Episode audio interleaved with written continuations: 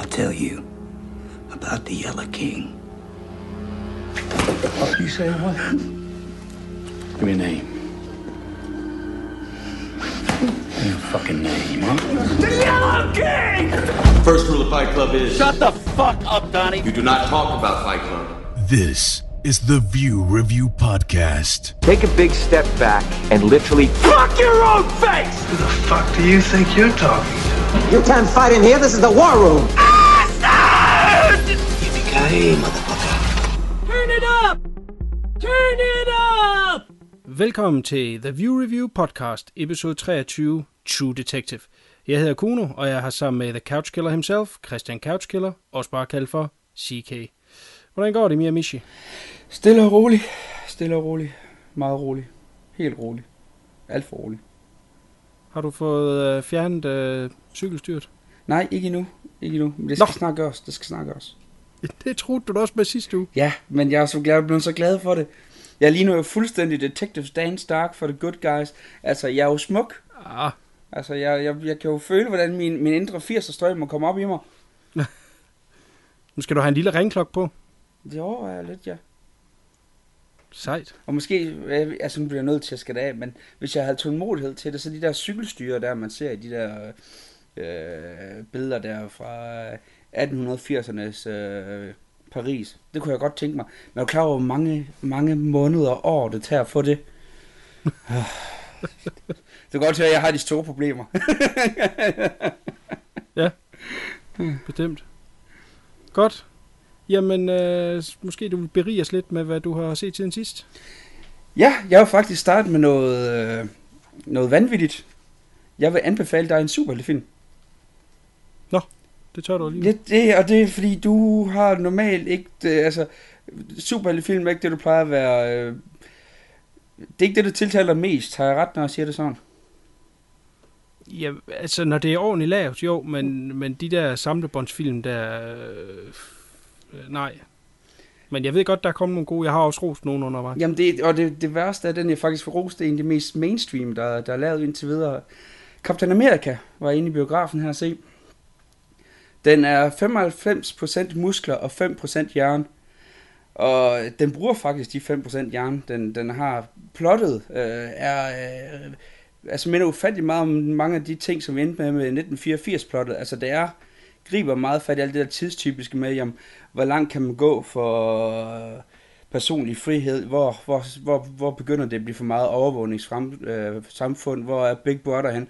Den, den har nogle øh, politiske og ideologiske tankegange, som man ikke forventer i en, øh, i en superheltefilm, hvor helten han er rundt i det amerikanske flag og, og snakker i, øh, hvad hedder det, i paroler.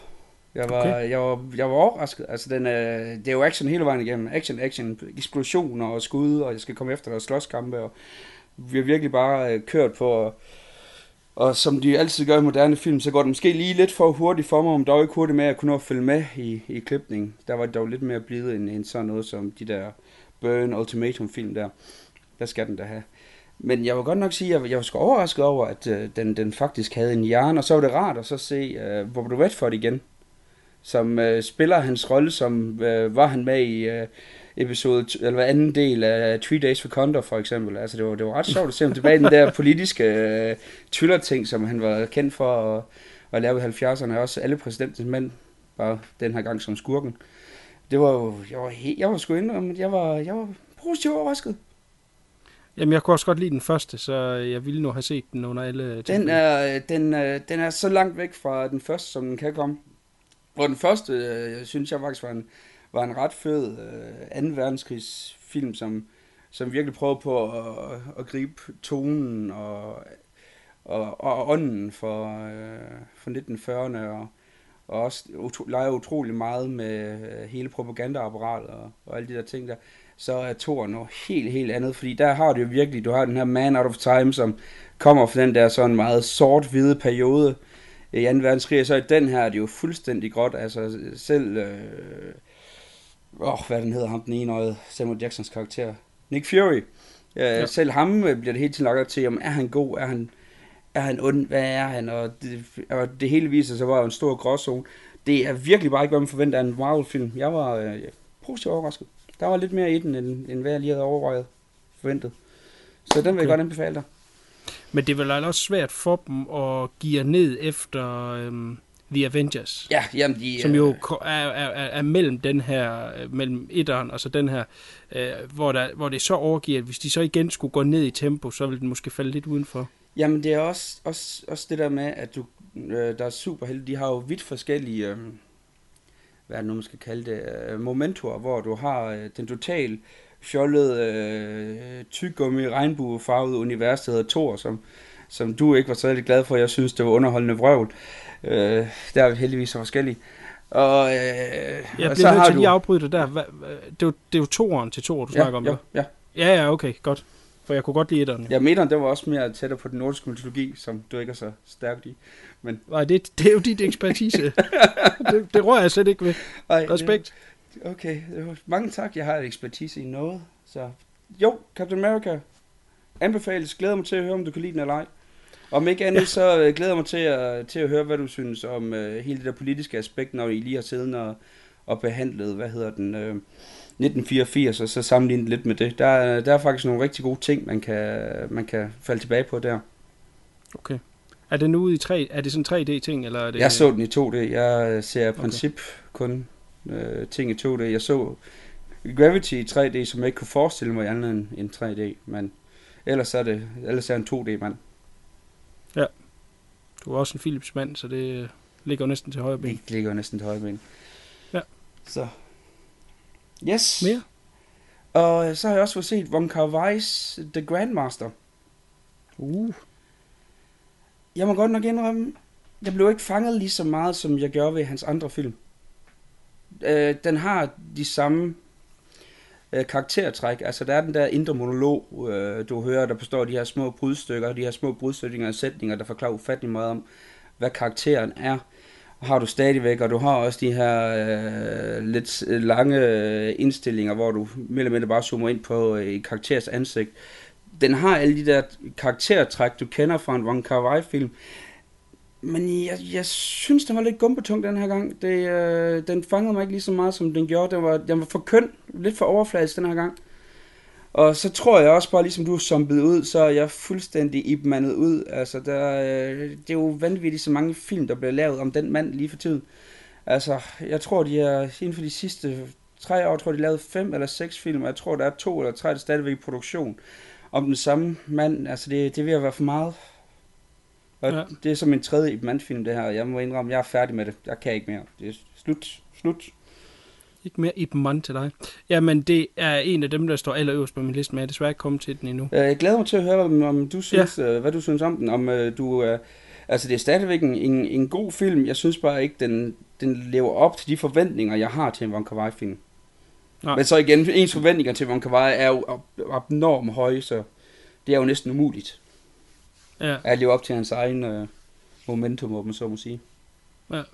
ja men øh, jeg vil godt putte den på fast track, og så kan vi snakke om den øh, næste gang, at det er også to igen.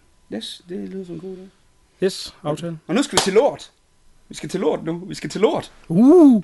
Igen en af dine ekspertiseområder. Ja, men og jeg vil sige her, jeg virkelig, øh, og det er noget, det, det her, det er, det, er, det er virkelig forfærdeligt. Jeg har set Keanu Reeves instruktørdebut, Man of Chanchi, Chai-Chi. Nøj, no. for en skål tis. Om det var, jeg fik helt tøj i øjnene af glæde, da jeg sad og så det. Om det var helt vildt. Altså, fordi det værste problem i Keanu Reeves, instruktøren, det er, at han skal instruere skuespilleren Keanu Reeves, og ikke engang gode instruktører har kunne få noget som helst ud af skuespilleren Keanu Reeves. Så, så, så, så, så ikke engang Keanu Reeves kan finde ud af at instruere Keanu Reeves. Hans karakter, der skal forestille at være skurken, han snakker i, uh, i, i one-liner som He will see it coming, og sådan nogle ting, der hele vejen, mens han, mens han mere eller mindre sådan growler hans øh, replikker, og så kigger sådan meget, meget, meget, meget intens ind i kameraet. Og jeg troede faktisk, det var et eller andet med, at man ikke må stige ind i kameraet, når jeg skulle forestille mig en fiktionsfilm. Men det forstår han også at ødelægge.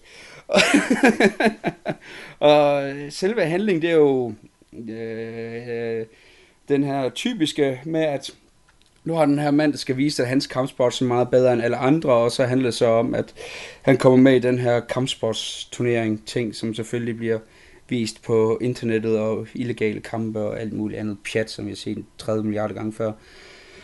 Øh, kampscenerne, de er instrueret af, øh, hvad hedder det, Wang Pin Young, kan det passe? Eller Wu Ping? Yuen Wu Ping. Ja, tak. Ja, det er ham. Han har faktisk også lavet kampscenerne i uh, Grandmaster, uh, skal også lige siges. Og øh, han er jo en fantastisk actionkoreograf. Han er jo nok mest kendt for Tirber Spring, Jawa Skjul, Kill Bill og, og alt det der. Og Matrix. Matrix også, ja, jeg må ikke glemme Matrix, for han kan kampscener. Så, øh, så de, de er meget kønne at kigge på de her kampscener. Det er altid positivt. Øh, det er jo også den del af filmen, hvor Keanu Reeves ikke har noget som helst med det at gøre, så det kan han jo ikke ødelægge. Jo, selvfølgelig så er det en kampscene, hvor han selv kæmper, og det må han faktisk også ødelægge. Men altså, de scener, hvor helten han kæmper mod andre, og Wu Ping han får, han får lov til at lave hans magi, det fungerer. Resten af filmen, puh, puh, puh, puh. Det var Men er det, noget, er det noget low budget, eller hvad? Nej, nej, den er optaget i Kina. Jeg tror faktisk, den er finansieret også af nogle kinesiske selskaber. Jeg har ikke lige været så meget inde og kigge på den, men det er jo det der med, at de mange amerikanske øh, selskaber er jo begyndt at lave film i Kina, simpelthen for at komme ind på det her kinesiske marked, og så den mener jeg, jeg er ikke sikker men om der er en lov i Kina, der handler om, at hvis det er en vis form for øh, kinesiske penge i projektet, så får du øh, flere penge tilbage. Altså det er noget med, at som det er nu, for hver biografbillet, du sælger i Kina, så er det vist kun 10% du får øh, af, penge tilbage til amerikanske selskaber, hvor i Europa, der mener jeg, jeg er ikke sikker, men jeg mener, du er oppe i noget større orden, der hedder 40-50%. Jeg er ikke lige helt sikker, det er de der tal, der dem har ikke helt styr på. Men det er noget i den stil. Så, øh, så det er lidt det der med, fordi det har vist sig, at sådan noget som, som Kina, der er jo sindssygt mange penge i det marked. Der er det nye Robocop, det er jo blevet en kæmpe hit på grund af Kina. Jeg tror, den indtjente 50-75 millioner bare i Kina alene, hvor resten af filmen har det ikke helt været det helt store. Men, så der er det der med, at øh, også bare Iron Man 3, der lavede jo også øh, scener, som kun er blevet vist i den kinesiske udgave. Altså der er en helt character arc med en kinesisk forsker, som, som vist nok kun skulle være i den kinesiske udgave. Så der er meget, der er meget der. Så det, det ligner ikke low budget. Altså det ser ud til, at den har, har, den har haft nogle penge i det. det Okay. øh, så, så det er lidt, øh, er lidt et forsøg, forsøg der på at komme ind på et øh, lukrativt marked, og det kan måske godt være, at det bliver en succes der, men resten af verden, så er det noget, vi har set før og set bedre. Okay. Meget, meget bedre. Jeg tror faktisk ikke, vi har set det værre. Jo, måske Ah, munter. lige uh, en uh, Samuel Jackson film, der hedder Darwina. Men derudover så inden for den genre, så tror jeg faktisk, det er nede i bunden 10 eller sådan noget. Ikke godt. Ikke godt. Interessant. Men sjovt, at du nævner Yun Wu Ping og Crouching Tiger, Hidden Dragon. Han kommer med toren til den senere i år. Ja, jeg så det godt. The The Green, Green Destiny. Destiny. Ja, Det glæder så det bliver til. interessant. Han er jo selv en habil, eller var, nu er han mest stunt koreograf, men øh, han var jo tidligere en ret øh, anset øh, filminstruktør i, i Hongkong, og har lavet nogle af de største klassikere inden for martial arts genren, såsom øh, Iron Monkey og Last Hero in China, kan jeg da huske. Så øh, hvis man er lidt til fightfilm, så tjek øh, Yun Wu Ping. Jamen helt sikkert, der, er- der er jeg helt enig med dig. Og jeg har lige to til, jeg lige hurtigt vil tage. Ja, endelig. Nu tager vi en god en. Vi brug for noget godt igen efter den skål tis. Fritz Langs uh, You Only Live Once. En rigtig fed film noir. Det, det kan jo næsten kun være fedt, når det er Fritz Lang for det meste. Med øh, Henry Fonda i hovedrollen som den her øh, tidligere straffefange, som så kommer ud. Og så skal han jo så giftes, og øh, så kan han jo så ikke holde hans fingre ud for kriminaliteten. Og så langt så godt, så er den jo øh, meget, øh, meget klassisk, selvom jeg havde brugt det ord. Øh, meget typisk i sin op- opbygning. Det er sådan en historie, man har hørt mange, mange gange før. Men derefter, så kører den så virkelig ud af en tangent. Altså der, hvor den virkelig bliver film noir, hvor at øh, konen jo hjælper ham med at flygte, og de kommer på flugt og bliver sådan rigtig Bonnie and Clyde, og det skyder en præst, og det går helt op i en højere helhed, og hun fører et barn midt i det hele, og det ender jo fuldstændig fatalistisk, som det altid gør. Altså fantastisk, fantastisk film noir, der har alle de elementer, man jeg godt kan lide med, med skygger, og fordi man ved, at det her, det går bare skidt for de her karakterer, og man er så ked af det, men uh, man glæder sig til, at det går galt for dem. Så varm anbefales, hvis du er lige så sadistisk, som jeg er i sådan henseende. Ja, spændende. CK, ret mig lige, hvis jeg tager fejl. Jeg ved, at der er nogen af dine bekendte, som følger med her i uh, The View Review podcast, og har givet dig på næbet før, i forbindelse med udtalen Ja, af... jo. vil, Oh, vil, vil du prøve den igen? Fritz Lang. Lang. Ja, Undskyld, Bo. Lang. Eller, ja, lang. Ja, tak. Tak, Kuno. Jamen, det, det er i orden. Havde du en sidste? Ja, vi skal i Port for Huveland. Nå. Vi skal tilbage til hans øh, hollandske periode, som mange folk siger er hans bedste. Jeg vil nok våge påstå, at det er det ikke. jeg har set den, der hedder The Fourth Man. Jeg ved ikke, om det er en, du har været omkring. Nej. Den er i... Når det kommer til Paul Verhoevens øh, hollandske periode, hvis du lige ser bort for Soldier of Owen, så er det med masser af nøgenhed. Og det er både mandlige og kvindelige. Altså det, hvis du gerne vil vide, hvordan øh, skuespillere som Rutger Hauer og Jerome Krabbe, de ser, Krabbe, eller hvordan det nu skal udtales, hvordan de ser ud uden tøj på, så få fat i uh, Turkish uh, Fruit, så ser du i hvert fald Rutger Hauer og Jerome Krabbe, ham ser du i The Fourth Man. Så hvis du gerne vil vide, hvordan de personer lige ser ud uden travl på kroppen, så kan du desværre få syn for sagen der. Ikke noget kønssyn i nogle af tilfældene. Men den handler så om den her forfatter, som er øh, i hvert fald biseksuel. Han har i hvert fald sex både med mænd og kvinder, som så øh, bliver øh, taget under beskyttende vinger den her kvindelige millionær, som måske, måske ikke er en seriemorder. Hvis det lyder meget som plottet til øh, Basic Instinct, så er det også. Basic Instinct er næsten en form for genindspilning af den her. De har i hvert fald mange ting til fælles.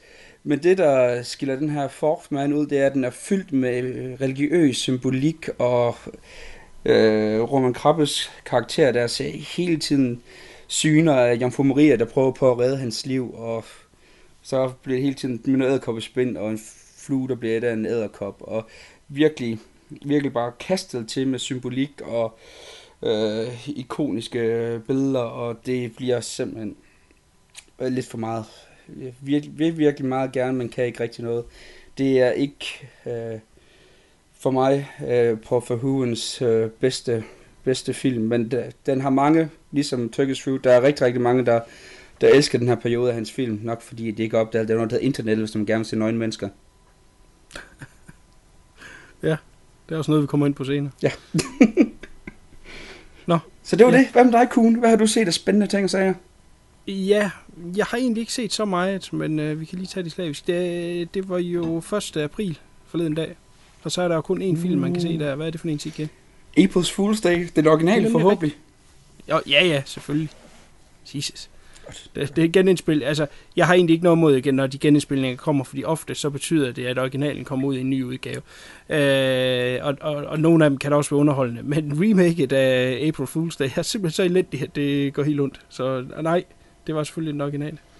Den må jeg indrømme, der er så også stadig stor fan. Det er jeg. Ja, og det er jo ret underligt, men øh, det må jo stå for egen regning. Hvorfor den lige fænger dig? Jamen det er jo fordi, den skiller sig ud fra formen. Altså det er jo det, altså derfor øh, jeg bliver fanget af den, det er jo, det er jo simpelthen fordi, at den, øh, den er så anderledes i, i forhold til de andre med, med uh, slasherfilm, med, med plot og det hele. Og så har det stadigvæk den der sexscene der, som øh, mig og Rasmus, vi desperate prøvede på at finde ud af, hvor det der fjerde ben, det kommer fra. Altså, det, Ja. ja. det, er, en, det er en scene, vi Den ikke har du været forbi før. Lad os lade det ligge. Men, men, men øh, du ved jo ikke... Altså det du jeg forstår godt, hvad det er, du siger der, men det bliver jo faktisk ikke afsløret før øh, 10 sekunder før filmen er slut. Hvad synes du om den indtil, øh, eller første gang du så den, indtil at det blev revealed? Nu skal vi jo ikke øh, afsløre det her, hvad det er. Men, men øh, der må du da have synes at det var øh, run of the mill, øh, noget du har set før. Ja, det synes jeg, men det var også en af de, øh, de første, jeg sådan så inden for, for genren som øh, med Rasmus. Så det var med masser, masser af øl, mens vi sad og så den, så det hjalp jo også på det. Jeg tror også, der var en enkelt ice, hvad hedder det, Long Island Ice Tea også med, så det hjalp jo også lidt på alkoholprocenterne. Så det var jo med til også at, at fornøje det med, og så har det jo så, som sagt, en fantastisk slutning, som virkelig vender op på det hele. Men jo, altså, ja, slashers bliver aldrig helt min genre. Det må jeg, må jeg desværre indrømme. Nej, men altså for mig er det jo en, en, en guilty pleasure. Ja. Fordi at, at det er jo det, jeg voksede op med. Jeg skal være den første til at sige, at de er deadpan og, og ikke har noget reelt at byde på. Eller i hvert fald få af dem. Og jeg har det på samme måde med Bud Spencer for eksempel jo så. Altså. Ja, det er det. Chuck Og der er Norris. sådan lidt flov over at nævne det, men øh, det, er- ja, det er derfor, det hedder en guilty pleasure. Ja. Men øh, det er en, en skide underholdende øh, ja, ungdomsfilm, øh, som tilfældigvis er i slasher-genren, og så er der masser af humor og varme i den, og der er lidt, øh, lidt mystik, og øh, ja, masser af humor. Ja, det er en rigtig hyggelig film at se, og den, øh, den skal ses hver 1. april. Nu plejer jeg jo normalt at være, øh, at være mand, der angriber, der er bidende og sarkastisk, når du begynder at snakke om, om underholdende og, øh, hvad er du, ikke underholdende, ikke det, fra- det, du, det du siger, der er hyggelige film, når det kommer til slasher. Lige præcis den her er jeg faktisk givet ret med, at det er en hyggelig film. Der er, ja. Der er nogle gange tit, når du snakker om slasherfilm, som er hyggelige, hvor jeg ikke lige kan forstå, hvordan i alverden du kan få det til at blive hyggeligt. Men den her, den har faktisk sådan en, en hyggelig atmosfære langt hen ad vejen, jeg, jeg godt vil være enig med dig i. Men hygge kan jo være mange ting. Man kan også hygge sig, mens man sidder og ser Serbian film.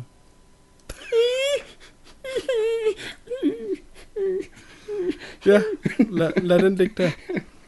Nej, så øh, i øh, aftens ånd, som er øh, True Detective, så øh, kaster jeg mig i krig med en øh, tv-serie, en anden tv-serie, som øh, jeg havde set nævnt i forbindelse med øh, lignende titler øh, ala True Detective. Og øh, det er en New Zealandsk tv-serie fra 13, som hedder Top of the Lake, som er øh, af Jane Campion. Har det en, du har hørt om? Nej, jeg har, jeg har set et par Campion-film før, men jeg har ikke, ikke den der, før du nævnte for et par uger siden. Nej. Jamen, det er en super fed øh, crime thriller tv-serie, som har øh, nogle af de samme ting, som, som True Detective også har.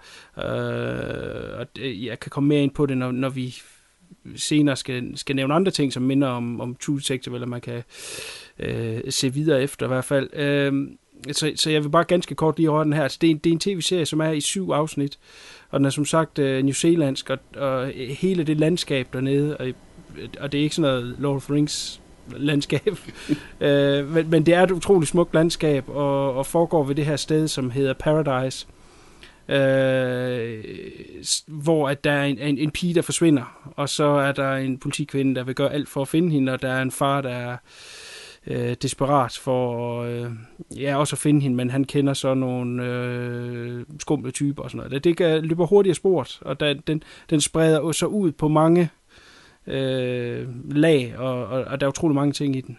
Øh, men jeg vender tilbage til den senere, men øh, nu har jeg i hvert fald lige teaset for den her. Nu sagde jeg, at det var Jane Campion, og du sagde, at du havde set nogle af hendes film. Øh, hvad, hvad tænker du umiddelbart om hende? Jamen altså, hvis, hvis det ligner, altså, det jeg har set af, af Jane Campion, det er jo The Piano, og ja. den, der kom bagefter Portrait of a Lady. Og det var jo to øh, meget mørke, øh, hvad hedder det, periodefilm. Øh, Jeg kunne Ja. ja. rigtig godt lide begge to. Selv uh, Portrait of a Lady, synes jeg, øh, var, var rigtig, rigtig lækker. En af de, de gode øh, Nicole Kidman-præstationer, selvom den vist blevet lidt udskilt med årene, det forstår jeg ikke helt. Jeg kunne rigtig godt lide den. Og Piano, det er jo Oscar-vinderen jo, så jeg må indrømme, det er især Harvey Keitel er jo fantastisk i den film. Ja.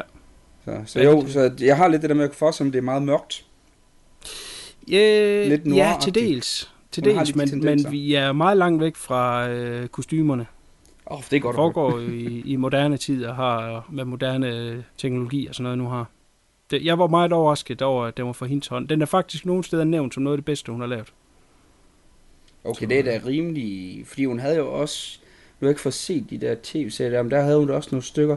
Jeg kan ikke huske, om det var hende, der lavede Bangkok Hilton, det er jo de andre New Zealandske og australske kvindeinstruktører, der kom på den tidspunkt, der, der var jo nogle stykker.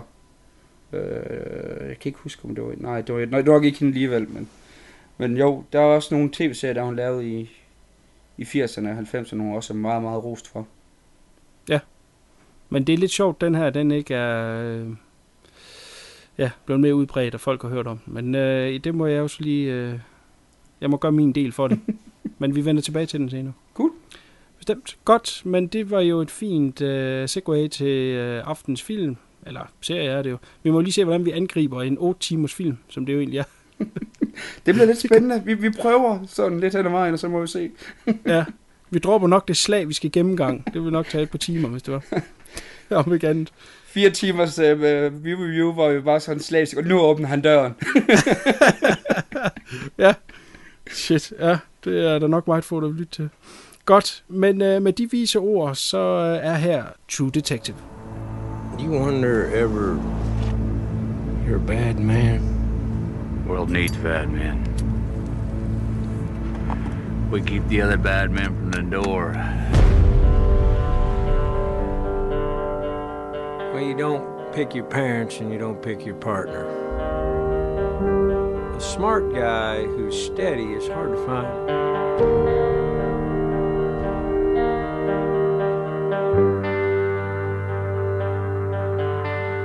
You know, steady.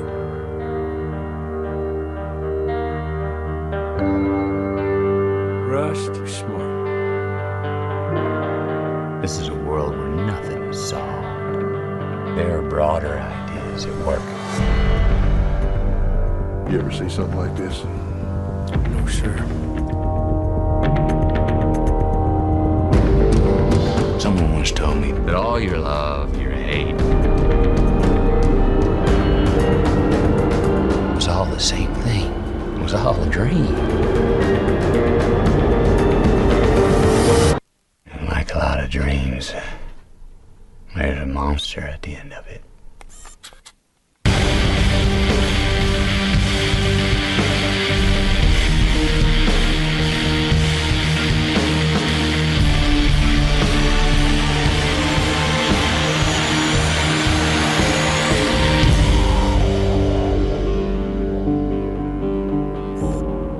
Just what is it you found?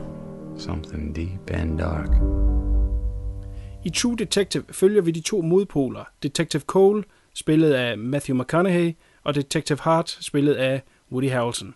De efterforsker et mord begået i 1995, men det vil tage dem 17 år at opklare det. En sag, der vil koste dem begge dyrt, og for evigt vil lukke mørket ind i deres liv. CK, hvorfor har du valgt, at vi skal se True Detective? Altså udover at den er sindssygt fed, så fordi at den virkelig er en, der har, der har fanget folk. Det er en, som man virkelig mange sidder og, og ser og følger med i. Og så kunne det også være sjovt for os for en gang skyld at prøve at være, være lidt moderne. Altså, øh, være hip med de unge, om det så hedder. Er det ikke sådan, det hedder? Nej med de unge. Nej med de unge. Det er nej. Ja, både med det og- og noget aktuelt. og noget aktuelt, tak, noget aktuelt. Og ikke bare Ja. ja. men, men noget aktuelt også. Og så også det der med, at det er en, som øh, vi bag, bag om mikrofonen, så må sige, har diskuteret ufattelig meget her i, i View Review henseende, og så var det jo, når det er noget, vi øh, alle tre, nu er så to i dag, øh, føler meget, meget stærkt for, jamen så var det også ideelt, at så faktisk få nogle af vores tanker på mikrofonen, altså få det optaget, og så og få det ud. Ja, til de brede masser. Det er jo en, en, det er jo en interessant øh, serie på mange måder, både indholdsmæssigt, men også øh, bag kameraet er der jo mange interessante ting, som gør, at den, den skiller sig lidt ud, og at, er nok også årsagen til, at den har fået den øh, øh, gode medfart, som den nu engang har fået, og, og er uden tvivl blevet en kul serie, som vil blive dyrket i, i mange år frem. Om, om det så skulle kunne blive den her ene sæson kun, men det tvivler jeg nu kraftigt på. Der skal nok komme en sæson mere. Hvis jeg lige skal nævne lidt, lidt uh, factors, inden vi kaster os dybere ud i det, så er det en serie, som er skrevet af en forfatter, der hedder Nick Pasolato, som uh, tidligere kun havde en uh, credit, tv-credit, og det er til The Killing, den amerikanske genindspilning af den danske forbrydelsen. Derudover så har han skrevet en del øh, bøger, som han har fået stor ros for. Og det interessante med True Detective, det var faktisk, at det startede som en bog, øh, eller en tanke som en bog, som lige så stille udviklede sig. Og det var den her idé med de, med de to detectives, som øh, fortæller deres historie. Og det skulle så være det narrative, der var igennem bogen. Men så lige pludselig så kom han til det punkt, det kunne da egentlig være meget spændende, hvis det var et skuespil. Så det skulle være et sceneshow med, med to, der så sad, altså noget med noget lys, der skulle tænde og slukke efter, hvem der nu, hvilket narrative man var i. Inden det udviklede sig til en tv-serie, som så blev opkøbt af HBO. Så han har skrevet alle øh, otte episoder, som øh, den her serie den strækker sig over. Og det i sig selv er jo lidt specielt, øh, at det er en forfatter, der er øh, over et helt projekt.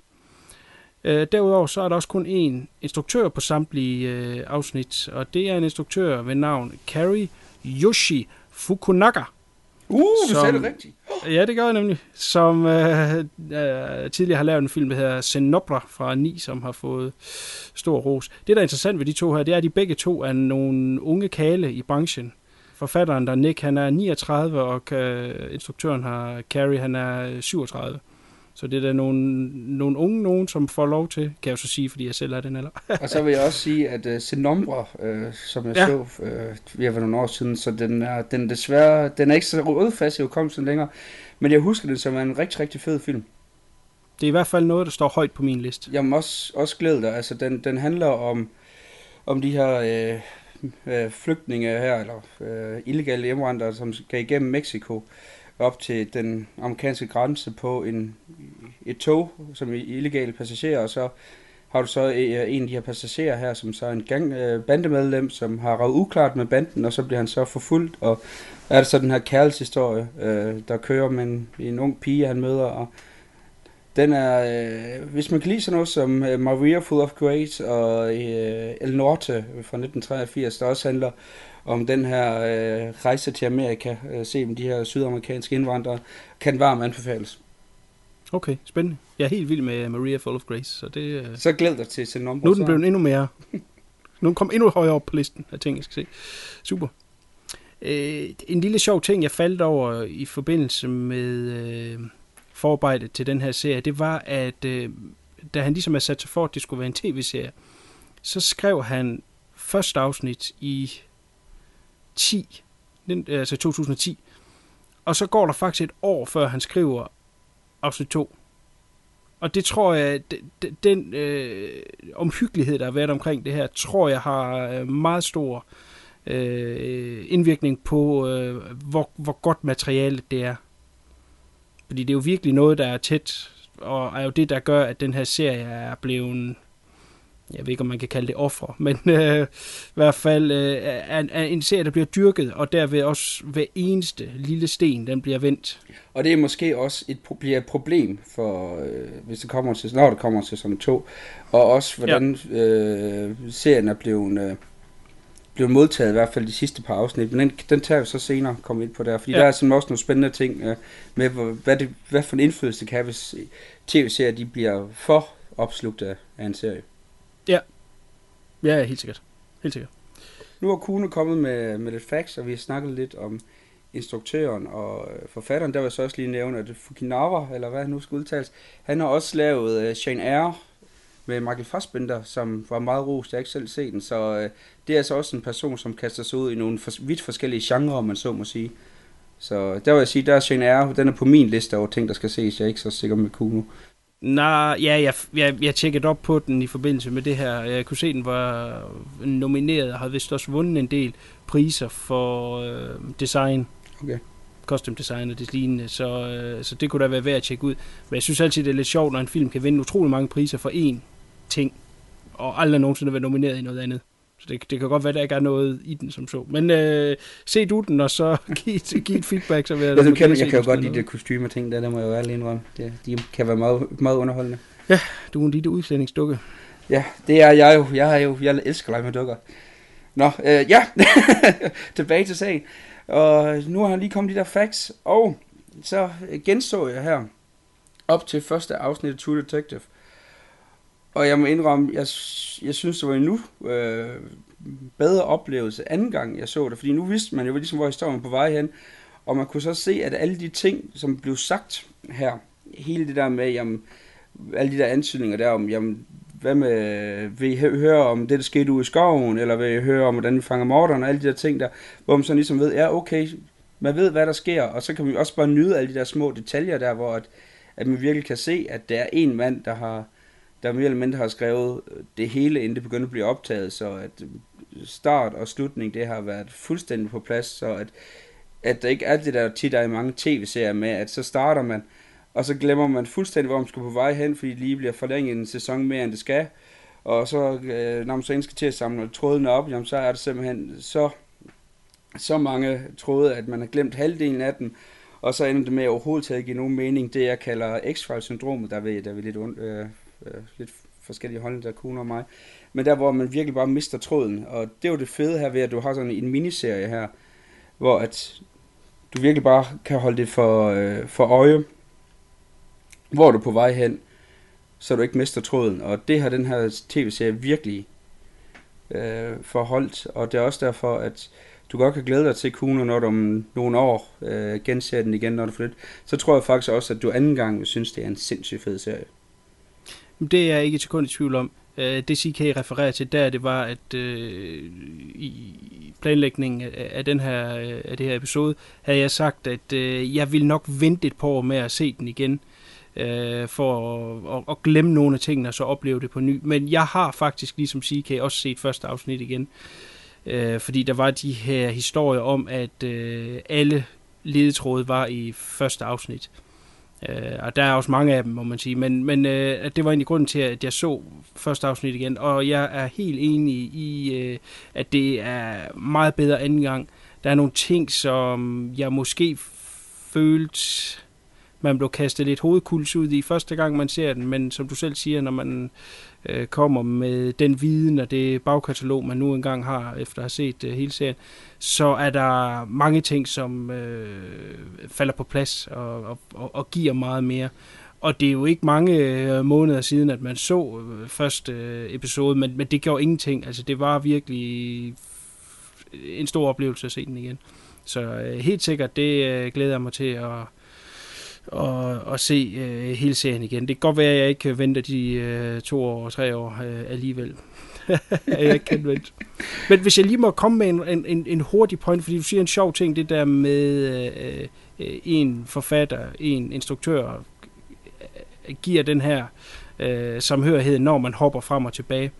Øh, kender du den øh, komedieserie, der hedder How I Met Your Mother? Ja, jeg, jeg har hørt, at slutningen den skulle være ikke særlig god. Jeg har set nogle afsnit af den. Det er, den har kørt i ni sæsoner, og øh, 97 procent af de afsnit, der er instrueret af den samme person. Er det det? Det er også, ja. Og, ja. og den serie om noget hopper frem og tilbage. Altså, der kan være en, en, en fest i sæson 2, som man vender tilbage til i sæson 7, og så passer det sammen. Okay.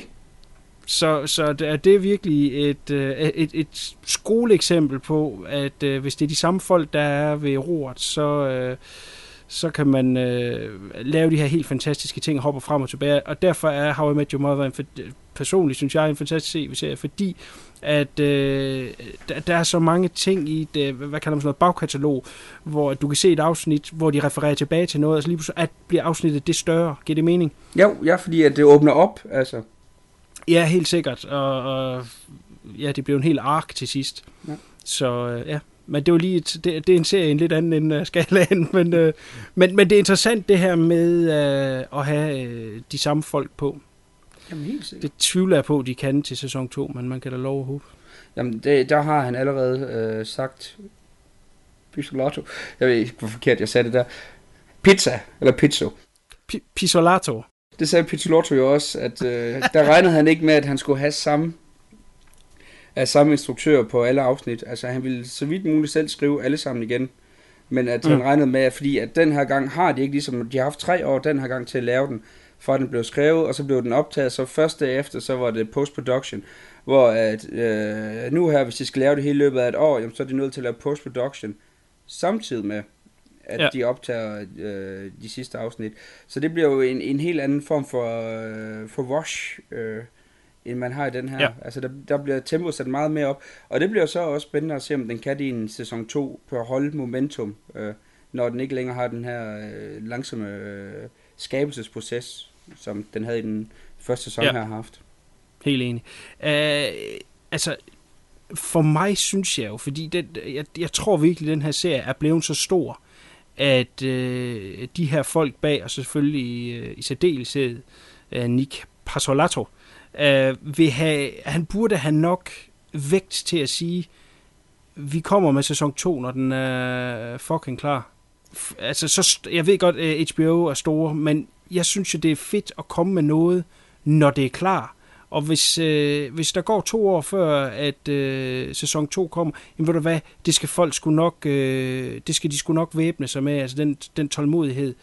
Det, det, det er jeg ikke et sekund i tvivl om, og det er jo ikke lang tid siden, vi snakkede om øh, øh, Sherlock, den, den engelske tv-serie, som holdt øh, øh to års pause. Øh, Øh, det var så tvungne af andre årsager, ikke? men øh, der var producenterne også lidt bange for, kan folk huske os, og hvis de kan, har de så stærk interesse i det, og øh, det havde de, de fik bedre tal, end de nogensinde havde haft. Og, og, og, og bygge en sæson 2 op i, i hype til øh, en, en premiere en gang i, i 16, hvor man så ved, der kommer et bedre resultat ud af det, i stedet for at det bliver samlebåndsarbejde. Det er jeg helt klar fan af. Ja, det, det, igen, øh, det, jeg vil faktisk give dig helt ret i, men jeg tror ikke, øh, de gør det. Også, også fordi, som jeg har læst nogle af de interviews, jeg har læst med, øh, med Nick, der har han jo også været inde på det der med, jamen, at True Detective, det er jo en af seks forskellige øh, øh, oplæg til, øh, til tv-serier, som han kom med, så jeg, jeg kunne forestille mig, at han også snart gerne vil i gang med noget andet. Altså, jeg kan godt forestille, yeah. forestille mig, at han er, han er, altså nu kender jeg jo ham ikke personligt, eller noget som helst. øh, en gang, den mand ser ud, eller noget som helst. Men, altså det der med, at man kunne måske godt forestille mig, at han også måske gerne vil vise, at han nok kan noget andet end bare øh, den her ene genre. Altså, gerne vil sprede sig lidt ud. Jo, øh, det har du ganske sikkert ret i. Altså nu er han også øh, forfatter, som, som udgiver bøger, så han vil jo have mulighed for at komme ud med andre ting derigennem. Men, men det er jo, altså jeg vil også sige, at jeg skulle også noget med en, en, en, øh, en arv at gøre, ikke? Altså hvad vil man efterlade, ikke? Fordi øh, nu har man lavet det her fantastiske øh, stykke øh, filmhistorie, som jeg godt vil lægge hovedet på bloggen og kalde det, øh, Øh, det kan jo hurtigt blive øh, degraderet i, i, i mening og hukommelse, øh, ved folk skulle sæson 2 blive øh, noget rust piss, og så er det sådan lidt, ja, ah, okay, hvad fanden. Så jeg synes jo også, der er noget at værne om. Øh, og, og det, det vil jeg da tro at Ja, altså det må vi skulle se. Jeg tror heller ikke, du har ret, fordi jeg tror, øh, HBO, som er kommet med nogle fine ting igennem øh, årene, og selvfølgelig også skal rose dem for at have lavet den her serie, er jo samtidig også lidt et lorteselskab. Ikke? Det kommer vi ind på senere, hvorfor øh, jeg blandt andet synes det. Men øh, de kan jo selvfølgelig godt lugte, at der er penge i det her, og de skal bare tjenes hurtigt. Øh, ved, ved at skyde en sæson 2 af hurtigst muligt. Ja, de har jo også, Men, øh, også med HBO, de har jo også for eksempel, altså sådan også for eksempel det der med, at der, der, der er nøgenhed og sådan noget i den her tv-serie, det har jo Parsolotti har været ude tale, at det havde han jo ikke selv synes var nødvendigt, men Nej, at når der er kabel, okay. så skal der skulle være et nøgen kvindebryst, altså det, ja, det skal der det, bare være. det, det, det var egentlig det, jeg ville have nævnt, men vi, vi kan godt tage det med det samme. Ja, det har du fuldstændig ret i. Altså, HBO har simpelthen en, en guideline omkring, øh, hvad der skal vises af øh, vold, og hvad der skal vises af nøgenhed. Og, og det er simpelthen blevet presset ned over den her serie det var en af mine første kritikpunkter. Jeg har et par få kritikpunkter i forbindelse med den her serie, og den ene, det er, øh, og det, jeg kan lide nøgne kvindekroppe lige så meget som den næste mand. Det skal overhovedet ikke øh, være det. Det skal ikke misforstås. Men som du sagde til en af de forrige, øh, en af de der, øh, se til den sidste film, jeg kan ikke huske, hvad for en det var nu, så, øh, og som forfatteren for også selv har sagt, at hvis man gerne vil se øh, nøgne damer, så må man altså lige hoppe på internettet for at se det. Det er rigtigt fordi jeg synes sgu, det er synd, at de scener, der er, og det er jo så øh, Woody Harrelson-karakteren, som er ude af McDamer til højre og venstre, at de scener, de er så quote-unquote grafiske, når der er så mange andre ting i serien, der ikke er grafiske. Altså, den er jo ikke specielt voldelig. Den er jo ikke specielt blodig. Nej. Så, så øh, på et eller andet måde, så er det sådan noget, uh, sex celler, det skal vi have meget af, men øh, volden og blodet, det, det, det nedtoner vi. Det synes jeg virker sådan lidt sjovt. Altså, vil man gerne være explicit, eller vil man kun være sådan lidt, øh, lidt, øh, ja, lidt, lidt lummer i det? Det ved jeg ikke, hvad du tænker. Ja, det altså, nu har jeg jo set øh, med det der HBO Nordic øh, abonnement, jeg har haft, og sådan er det jo, altså, altså med der ser, det er, de har jo meget stor øh, kunstnerisk frihed, øh, ska, serieskaberne, det skal de have, men der er også bare det der med, at der, øh, du, du skal sgu have en nøgen kvinde, det skal du, det, det skal ja. der bare være. Og det er jo også fint nok, men det er bare ikke altid, det måske lige passer ind i historien. Det er lidt det. Altså, der Nej, må jo... og det er jo faktisk interessant, fordi det er jo egentlig noget, der er forsvundet lidt fra Hollywood-film. Fordi tilbage i, i ja, op igennem 80'erne og i særdeleshed i 90'erne, der i alle øh, hvad hedder det, amerikansk Hollywood-film, der var der altid den her tagged-on sex-scene. Ja, det er rigtigt nok, ja. ja. Der var altid et eller andet, ikke? Og det var man sad og tænkte på, for helvede er det med, ikke? Fint nok, det er noget softcore porn, som alligevel øh, man ikke engang kan få en halvfed ud af. De er jo faktisk forsvundet her i 2000'erne. Man er simpelthen kommet til den øh, øh opfattelse, som HBO også skulle komme til, det er, at, at det ødelægger jo lidt det, vi egentlig er ved at lave her. Plus, at øh, vil man gerne have en boner på, jamen, så kan man lige hoppe på nettet og finde nogle nøgne damer der i stedet for. Og det kunne den altså godt lære lidt af. Altså, hvis nøgenhed passer ind i historien, jamen, så gør det. Altså, der er nogle ting, hvor at, øh, at man jo simpelthen... øh, Altså, hvis for eksempel man skal lave en filmatisering af Marquis Sars tekster, eller et eller andet, eller, eller noget i den stil, ja, så skal du sgu da have en nøgen kvinde. Altså, der er jo bare nogle ting, hvor jamen, der skal du have nøgenhed, og det er en, en god idé. Og så er der også bare andre tidspunkter, hvor man tænker, okay, det er ikke nødvendigt den her gang. Og jeg vil sige, den her Ja. serie her, jo, en enkelt øh, seks scene eller to har det været fint nok, men det er jo bare, man sidder også og tænker lidt, ah, ja ja, Woody Harrelson, han er en tyr, det er fint. Ja, jamen igen, jeg er enig, og det er også fint, at man lige ser, at hun tager blusen af. Øh, så lad den klippe der, ikke? Øh, jeg, jeg synes, det er noget sjovt. Noget. Altså, men samtidig føler jeg mig også lidt som douche, fordi jeg som en mand sidder og siger, at der skal være mindre nøgenhed. Ikke? Men, Jamen ikke, Men- men, men ting har sit-. Til. Altså, der, ja, men, øh, men, men der er tid og et sted, og jeg synes, det er en, det er en af mine første... Øh, ja, jeg, jeg synes, det er lidt øh, unødvendigt, det er med. Øh, den, det, er en, det er en miniserie på otte øh, afsnit, det er en time hver. Brug tiden fornuftigt, og det gør den langt hen ad vejen også. Øh, men der er lige nogle steder, hvor, hvor den skøjter lidt, og det der, det, det, det er sgu nok en af dem. Yes, og der, der havde vi lige et uh, sidespring. Og der kan jeg så også godt sige til, sige til vores lyttere, dem kommer der mange af i dag. Fordi når vi har, som vi selv var inde på i starten, at når vi har det her på de 8 timer øh, øh, film, vi skal, vi skal igennem, så, så, så bliver vi nødt til at lave nogle, nogle sidespring for at blive med at holde gejsten. Så det vi gør nu, det er, at med udgangspunkt i første afsnit, så begynder vi at snakke lidt om karaktererne. De, de tre hovedkarakterer, vi har. Vores Cole, som jo øh, bliver spillet af Matthew McConaughey, og Marty Hart, som bliver spillet af Woody Harrelson. Og øh, konen, der bliver spillet af Harts kone, der bliver spillet af Michelle Monaghan. Det må vi lige gå lidt i, i kødet med. Og hvis vi starter med øh, de to detektiver, de kunne jo ikke være mere forskellige. Hvad kunne du? Nej. Du har jo Ross Cole, som er den her øh, nihilistiske øh, filosofiprofessor næsten, kan man godt sige ham, som jo sidder i, i, i politibilen og, og fabler om menneskets forfald, og hvad har vi ellers?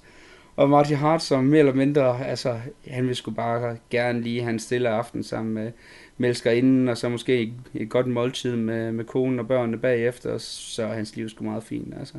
Det er meget simpelt sagt med de her to, øh, to karakterer. Det er det indtryk, man får lidt i, øh, i, i første øh, afsnit, og så bliver det så virkelig, øh, får de virkelig kød på skelettet, kan man vist godt sige, i løbet af serien. Altså det går virkelig hen og bliver sådan tredimensionelle karakterer, hvor øh, især øh, Marty Hart-karakteren jo udvikler sig enormt meget fra, fra øh, de scener, som du ser i, øh, i fortiden, der i 95, og så det du så ser fra, fra nutiden, hvor at man kan se, at han er en, mentalt en helt anden person, det samme også med vores Cole, hvor at du jo har, og der synes jeg virkelig, øh, det her med tidsspring, det fungerer rigtig godt, at du ser, hvor, hvor forskellige de her to personer er, dengang og så nu, og så du følger i løbet af de her otte afsnit, hvordan de er endt, som de er endt. Og det er jo noget, vi tit har diskuteret her i uh, View Review, uh, især Kuhn og mig har, har været oppe og skændes en gang imellem, uh, om hvorvidt det fungerer, den her uh, tidsstruktur. Jeg vil sige lige præcis her, uh, i den her serie, synes jeg, at jeg ikke kunne have undværet det, fordi det virkelig, virkelig understreger de her karakterer, og, og gør dem endnu, til at stå endnu stærkere. Nogle tanker der, Kuno? Det virker overhovedet ikke. Tak. Nej, øh, det, øh, ja, øh, du har ret. Det er noget, vi har været forbi før. Og det er sikkert ikke sidste gang. Men øh, det er klart, den her film, som så spænder over 17 år, øh, der, der kunne det ikke foregå på anden måde end det her. Havde den været lineær, så havde, det, jo- så havde den jo slet ikke kunne hænge sammen. Øh, så helt sikkert, det, det, den skal laves på den her måde. Men, og her kommer vi faktisk til min lille kritik nummer to, det er måske balancen af, hvornår øh, går vi til næste segment af det, fordi der, øh, på tværs af de otte afsnit, der synes jeg jo, at der tegner sig en form, om man vil, som er, er bygget over de normale tre akts opdeling, hvor at ligesom de første par afsnit er første akt, og så øh, midten af serien anden akt, og så øh, tredje akt er de sidste afsnit. Er du med så langt? Jamen, jeg er helt enig. Altså, det, Godt. Og der vil jeg måske sige, at balancen er måske lige for min smag. Altså, jeg, hvem er jeg at sidde her i Danmark og, og, og, og det nogen, som har lavet en, en utrolig populær og vellykket tv-serie. Men jeg vil alligevel sige, jeg vil måske have ønsket, at de havde tweaked de agter øh, måske en tand bedre, fordi en stor del af, øh, nu ved jeg godt, vi skal sidde og snakke om, om, om afsnit 1, det der ligesom er, er er fundamentet til det hele, men, men stadigvæk, der er en del i tredje akt, som jeg synes er, er, er meget stærkt, og som måske lidt mere driving force, nemlig når vi er i nutiden, quote on quote, det er så 2012, hvor at øh, resolutionen ligesom sker, øh, hvor de mødes efter mange år og, og, og, og skal ud, og nu skal, nu skal de satme løse den her sag. Det synes jeg virkelig er der, hvor øh, serien virkelig tager, you know, takes off. Og, og det er jo meget normalt i, i tredje akt, men jeg synes bare, at den får for lidt plads. Giver det mening? Jamen, jeg tror også, det har noget at gøre med det der med, at du har den der øh, lange opbygning, som, som man nu engang har med, med de her tre akt. Men jeg synes så også, at det fungerer rigtig godt. Øh, nu her efter at have set øh, episode 1, så skøjtede jeg lidt rundt i øh, de andre af, øh, afsnit, og så sådan lidt udvalgte scener. Og der må jeg jo sige, jeg synes faktisk, det fungerer rigtig, rigtig godt, når, øh, med den opbygning, den har. Jo, der hvor øh, du endelig ser makkerparet i aktion, der i afsnit 7 og 8, det vil man selvfølgelig gerne se mere af. Men bare rolig. Nick Pacilotti, han skriver en øh, bog på et tidspunkt om deres fortsatte eventyr. Der skal vi nok få det.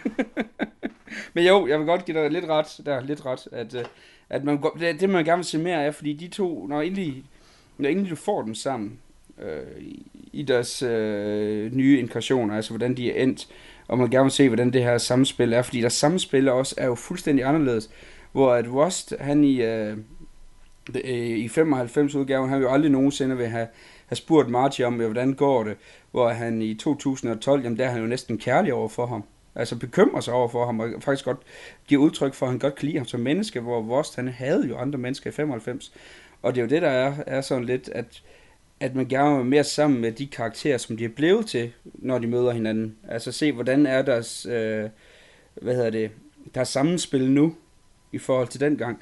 Og det kan jeg godt give dig, det kunne man måske godt lige have brugt et ekstra afsnit på lige at vise. Øh, Ja. Jamen, jeg ved sgu ikke, om det er et ekstra afsnit så meget, som at øh, øh, ja, tip of the scale skulle have været et eller andet sted øh, i, i ja, mellem afsnit 4 og 5, øh, så at hvor at, og jeg er helt enig i, at den skal have den langsomme opbygning, at de her interviewscener og, og hovedvægten ligger på 95, skulle være inden for de 4, 4,5 afsnit, og så øh, derefter skulle hovedvægten så være i 2012. Derfor kunne man stadigvæk godt have flashbacks og altså noget til 95.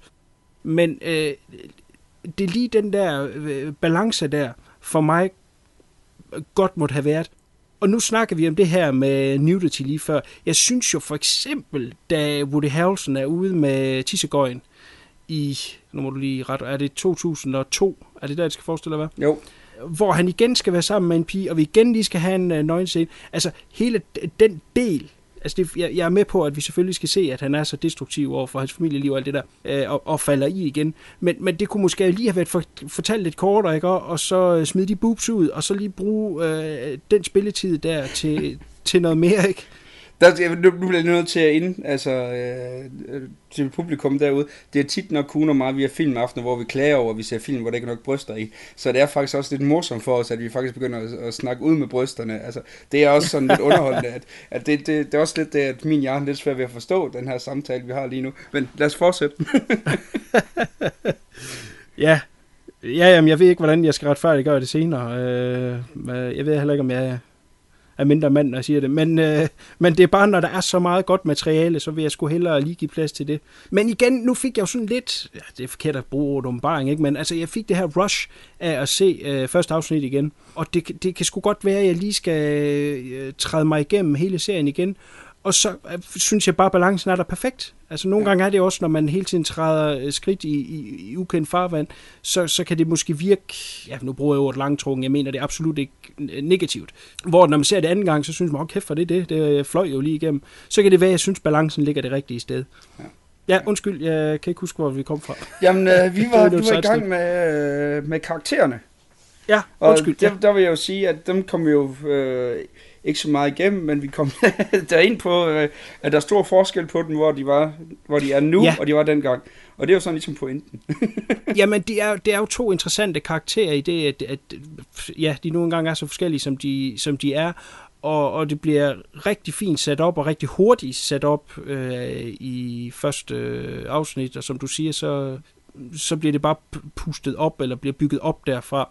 Rigtig flot, og så jo egentlig også pillet ned igen, for at vi så får det set bygget op igen som, som deres øh, 2012-udgave.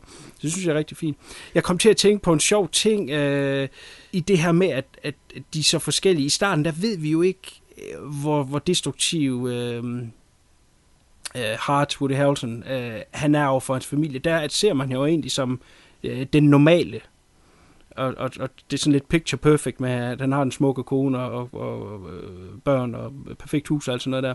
Og så har du den, den ja, halv sindssyge strømmer, som øh, har mistet sit barn og, og, og konen i, i en skilsmisse, og så øh, har han været undercover i nogle halv øh, øh, selvmordsaktioner. Ja, fordi og, hans datter døde der under en bio. Ja, og så siger jeg bare lige Lethal Weapon. ja, ja, men den er ja, det, dumt, det gør den. Du har ret, fordi den, den tager jo, og det er også det, den har også utrolig mange, øh, ja, også litterære referencer, men også mange filmreferencer, hvor den tager nogle stereotyper, og så vender den sådan stille og roligt lidt på hovedet. Altså, man tror sgu aldrig nogensinde, at vi har set, vi kommer til at se en øh, dødbringende våbenfilm, hvor øh, Murtaugh, han, øh, han begynder at knippe med, øh, med datterens skuespillerveninde. Det tror jeg sgu ikke kommer til at se ske. men, men det er jo lidt det, men jo, det er det, fordi du, du har ret, den griber fat i, i, i den der formular karakter, øh, man kender, og så tager den så stille og roligt og, og tilfører dem nogle andre lag. Ja, og ud af det, så bliver de jo så venner. Og det er jo det, det jeg mener med forhold til Lethal Weapon. Jeg siger ikke, at Lethal Weapon er ligesom True Detective, men man kunne måske have forestillet sig, skulle Lethal Weapon laves seriøst en dag, øh, ville det måske ikke være langt fra, fra nogle af de ting, vi ser i første afsnit. Men det var igen bare lige en sidebemærkning. Så. Men jo, og, øh, og så også en, man ikke skal glemme, en skuespillerinde, jeg synes gør det sindssygt godt i den her film. Michelle Monaghan, jeg, jeg synes, hun, det virker som om, hun bliver lidt glemt over, at hun faktisk yder en fantastisk øh, præstation den her serie.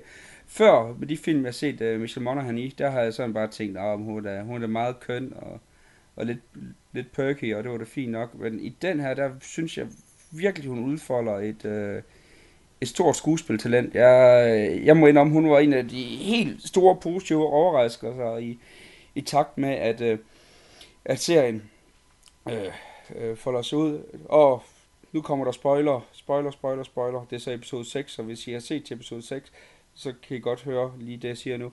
Den scene, hvor hun øh, forfører øh, øh, Rust, øh, øh, for at få hævn over hendes mand, den er simpelthen fantastisk. Altså, den er så godt spillet.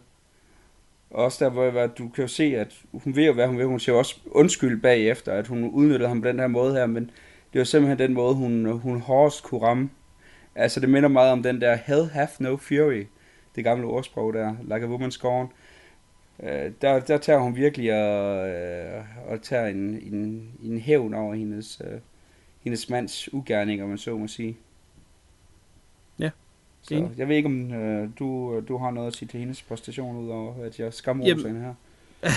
ja, øh, jamen jeg kan jo kun ekko det. Jeg synes dog stadigvæk, at hun tidligere har gjort sig fint bemærket, blandt andet i Gone Baby Gone. Synes jeg også, hun viser. Ja, hun, ja selvfølgelig. Det var ret, der hun også rigtig god i. Øh, jeg tror første gang, jeg lå mærke til hende, var i uh, Kiss Kiss Bang Bang. Det er, når, jeg, når jeg tænker på hende, så tænker jeg mest på oh, Mission Impossible 3, tror jeg. Ja.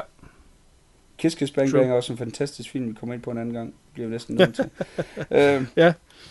Jo, men altså, hun, hun gør det skide godt, og øh, og, og, og en lille fin ting er omkring hendes, jeg synes, de har gjort hende gammel på en god måde. Altså, nogen, de, det, det ser lidt dosk ud nogle gange. Jeg synes faktisk, at, det, at de har gjort hende gammel på en god måde. Altså, når vi er i 12. Ja. Ja. Øh, det, det, er godt lavet. Det hele er faktisk meget godt lavet. Uh, Woody Harrelson har hår, og det ser naturligt ud. Han er jo faktisk næsten en pæn mand med hår. Jeg synes, at han skulle gå, han skulle sgu da købe den der øh, peruk der og gå med til daglig. Ja, om ikke andet, altså, så når han næste gang han skal ud og købe tjal ved, øh, ved en af hans kompiser, altså, så... Det, der skal så lige, grunden til at komme med den her øh, øh, hashvits, det er jo, Woody Harrelson, han er jo stor forkæmper for legalisering af hash i USA, så, så det, er ikke, det er ikke, fordi han er noget ondt, det er noget, der er offentligt tilgængeligt, det er ikke for at nedgøre en rigtig god skuespiller. Ja. Så, skulle Sammen med hans gode ven Matthew McConaughey, for øvrigt. Ja. De er jo personlige gode venner. De har jo lavet flere film sammen. De er et TV i hvert fald. Ja, og så et eller andet surferfilm for et par år siden, jeg desværre ikke huske, hvad Uh, har de lavet surf? Ja, pas. Så, men det er jo også, øh, nu tager vi lige skuespillerne i stedet for karaktererne, inden vi springer tilbage til serien, nu når vi er i gang med en lille sidespring. Det er jo også to karakterer, eller to skuespillere, undskyld, som har, for min velkomne har haft næsten øh, 10 år, hvor at de virkelig ikke lavede noget, der var godt, og så er de virkelig kommet stærkt tilbage, både kritisk, øh, øh kritikerroste, men også kommercielle. Altså, Woody Harrelson, der begyndte der i 2006 at lave gode film igen, som Prairie Home Companion og The Messenger, og så har han jo så stor kommerciel succes lige nu i, i de der Hunger Games film. Lad os håbe, han får en rigtig god øh, løncheck for det, der gør, at han kan vende tilbage til nogle øh, independent film, som jeg desværre, eller heldigvis foretrækker. Øh, og 2011 var også et vendepunkt for Matthew McConaughey, hvor han jo gik i gang med Lincoln Lawyer, så har han jo ellers bare kørt på en bølge af sindssygt fede film, hvor han ellers lige havde haft 10 år, hvor han kun lavede den ene mere forfærdelig romantisk komedie end den anden. Ja. Efter den anden. Det var, det var vi helst glemme. Men det er også to skuespillere, som jeg, hvis du har spurgt mig i 2004, hvad jeg synes om uh, Woody Harrelson og Matthew McConaughey, så har jeg bandet af dig. Der havde du fået at vide, at du var en nar, og de to spasser, de kunne kraftedeme ikke spille skuespil. Og så står man så her i, i 2012 og næsten falder på knæ og tilbeder den som, som værende små mirakler inden for det fag. Det er jo sjovt, hvordan øh, tre-fire gode roller, det kan fuldstændig ændre øh, en, en persons opfattelse af de her skuespillere. Jeg er i hvert fald blevet øh, fan af begge to igen. Jamen nu, øh, nu må tiden jo vise, hvad den gode McConaughey kan bruge en, en Oscars-statuette til. Bare han ikke går øh, til voldtægten, så er det fint. Ja, men du kan sgu nævne mange, øh, som, som får den, og så burde det jo åbne døren for øh, masser af gode projekter, og så er det bare tis, de dukker op i øh, derefter. På papiret er det jo gode, gode projekter, han har valgt, så må jeg så se, om udførelsen er. Ja, det må vi se. Ja, helt sikkert. Øh, så, så lad os håbe, han bruger det til noget fornuftigt. Han er nok mere øh, udtrykt det, det, som du øh, var inde på der, nemlig med øh, at have, have spildt gode år på, på lort øh, end Woody Harrelson. Jeg tror, Woody Harrelson han er sådan jævnt tilfreds med det, han går og laver, og så er han med i noget ja, kan være med i forskellige ting, og som er forskellig kvalitet, men jeg tror sgu egentlig, han er fint tilfreds med det, han går og laver, ikke?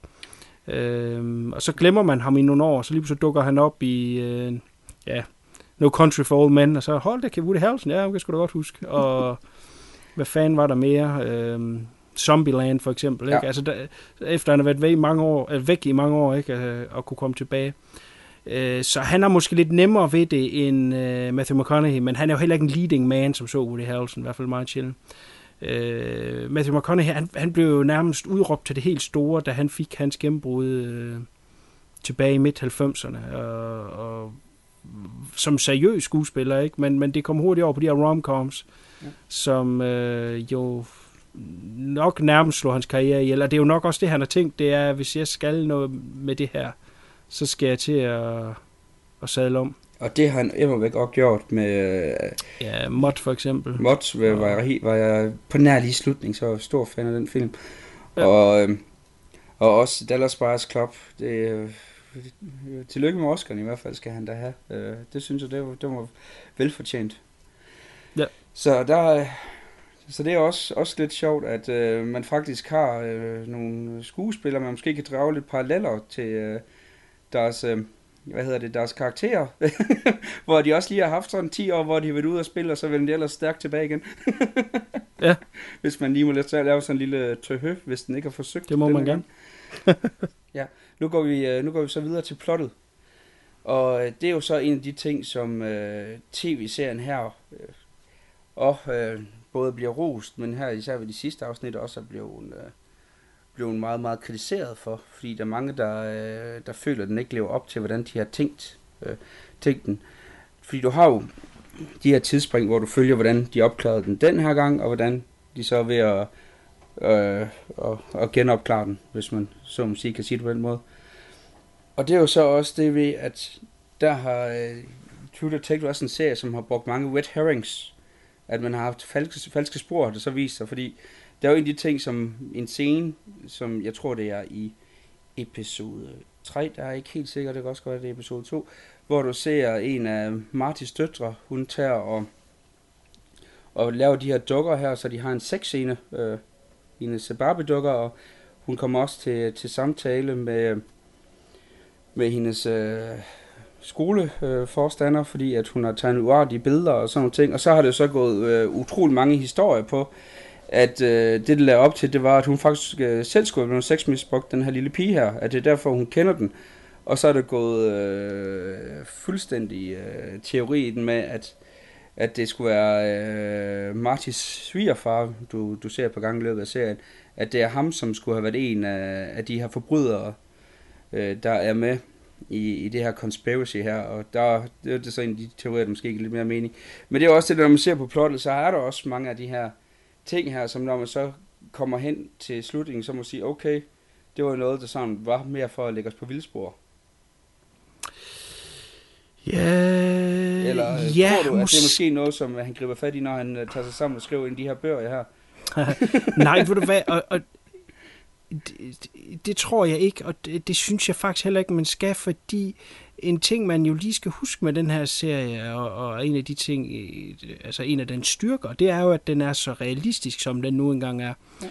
Og øh, som, som efterforsker på, på sådan en sag her, som den nu engang er, i virkeligheden, jamen der falder du skal også over nogle spor, som du bruger utrolig lang tid på, og så viser det sig bare, det er ingenting. Øh, så nej, det synes jeg sgu ikke. Altså, der er nogle ting, som er, er løs, øh, og som vil hænge, og som folk kan bruge øh, over på, og, og ja, tænke og, og gøre dybere i, og efterforske og, og komme med teorier i. Og, og det må de gøre, som de vil, ikke? Altså, serien er jo, er jo fri nu til, at alle kan arbejde med den, men øh, den var under øh, forfatterens øh, vingefang, ikke? Jamen, der bestemt han det, og jeg tror mange af de ting, han har lavet, øh, altså, alle points mødes, fordi han har brugt så lang tid på at skrive den, der, der tror jeg sgu ikke, der på den måde er noget løst. Så når der er nogle af de her ting, jamen så er det... Øh, mm, det er sgu fordi, sådan er virkeligheden. Det er sgu ikke alt, der giver mening, ikke? Men altså lige øh, specifikt med det der med med pigerne med dukker. Altså, øh, nu har jeg selv et par piger, ikke? Øh, og der er der nogle gange, at øh, deres Barbie-dukker, de står og kysser. Jamen, altså, øh, det, er jo ikke meningen, at jeg tror sgu ikke, man skal ligge mere i det, øh, end det. Jeg havde også faldet over den øh, teori, du siger der. Øh, det var sgu ikke nogen tanker, jeg gjorde mig, mens jeg så den. Det, ved jeg det ikke, må jeg indrømme, det gør jeg heller ikke selv. Nej. Og det er, jo, det er jo det, der er lidt med internettet i dag, ikke? det er, at alt bliver bare vendt og drejet. Øh, en anden serie som øh, Twin Peaks, som kørte tilbage ja. i, i starten af 90'erne, øh, den, den vil du også kunne lave en masse teorier om, men øh, dengang havde man bare ikke internettet. Det vil sige, det har været noget med fanblade og ja, hvad fanden det nu ellers har været som man har kunne kommunikere igennem, og så med tiden er der ligesom blevet udviklet fansites og, og forumer, hvor folk sidder og diskuterer det.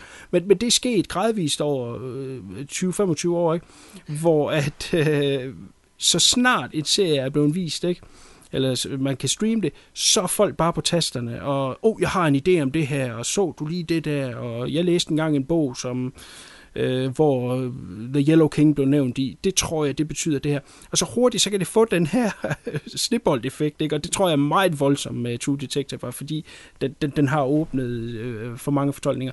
Og jeg tror, mange af dem skal man lige klappe hesten og så sige, øh, øh, det, det, altså, jeg, jeg, jeg læste øh, et citat af forfatteren, hvor han skrev, at han har ikke lavet det, eller de har ikke lavet øh, serien, for at den skal være klogere end os som ser. Øh, og det får mig til at tænke, at man nok lige skal ned på jorden igen, og så lad være med at overfortolke for mange ting. Altså ting er no, sgu også nogle gange bare, ikke, øh, hvad de er. Men her er du Og- også inde på og nogle okay. af de, øh, de pointer, øh, som jeg også har også derfor til udgangspunkt i den her scene.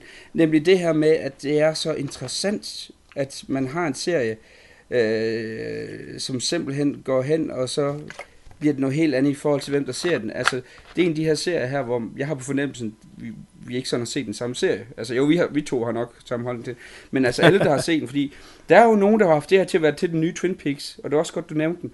Der er jo mange, der har set den her serie som værende Twin, og for mig har den jo ikke haft nogle af de elementer, som Twin Peaks har haft. Altså, derfor er jeg sådan, har, har været lidt... Øh, jeg havde ikke øh, læst nogle af de her teorier, mens jeg sad og så serien.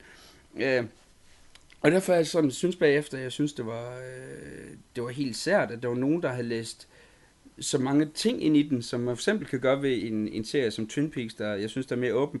Hvor den her, den er jo, den er jo sådan lidt, lidt mere en, en straight noir øh, fortælling. Altså, der er jo ikke noget overnaturligt, på- måske på nær lige en enkelt scene i, i, øh, i sidste afsnit. Men ellers så er der jo faktisk ikke noget, noget af den art. Det er jo ikke den form for, øh, for underholdning. Og det er også derfor, at man, når man læser øh, mange af de her teorier her, altså, øh, man, man, smiler, man smiler lidt. Altså, den, den Ja. sjoveste, jeg har læst, det er, at i episode 3, der spiser de på en vietnamesisk restaurant, hvor der så er en, der har lavet en teori ud fra, at det er ham, der er morderen.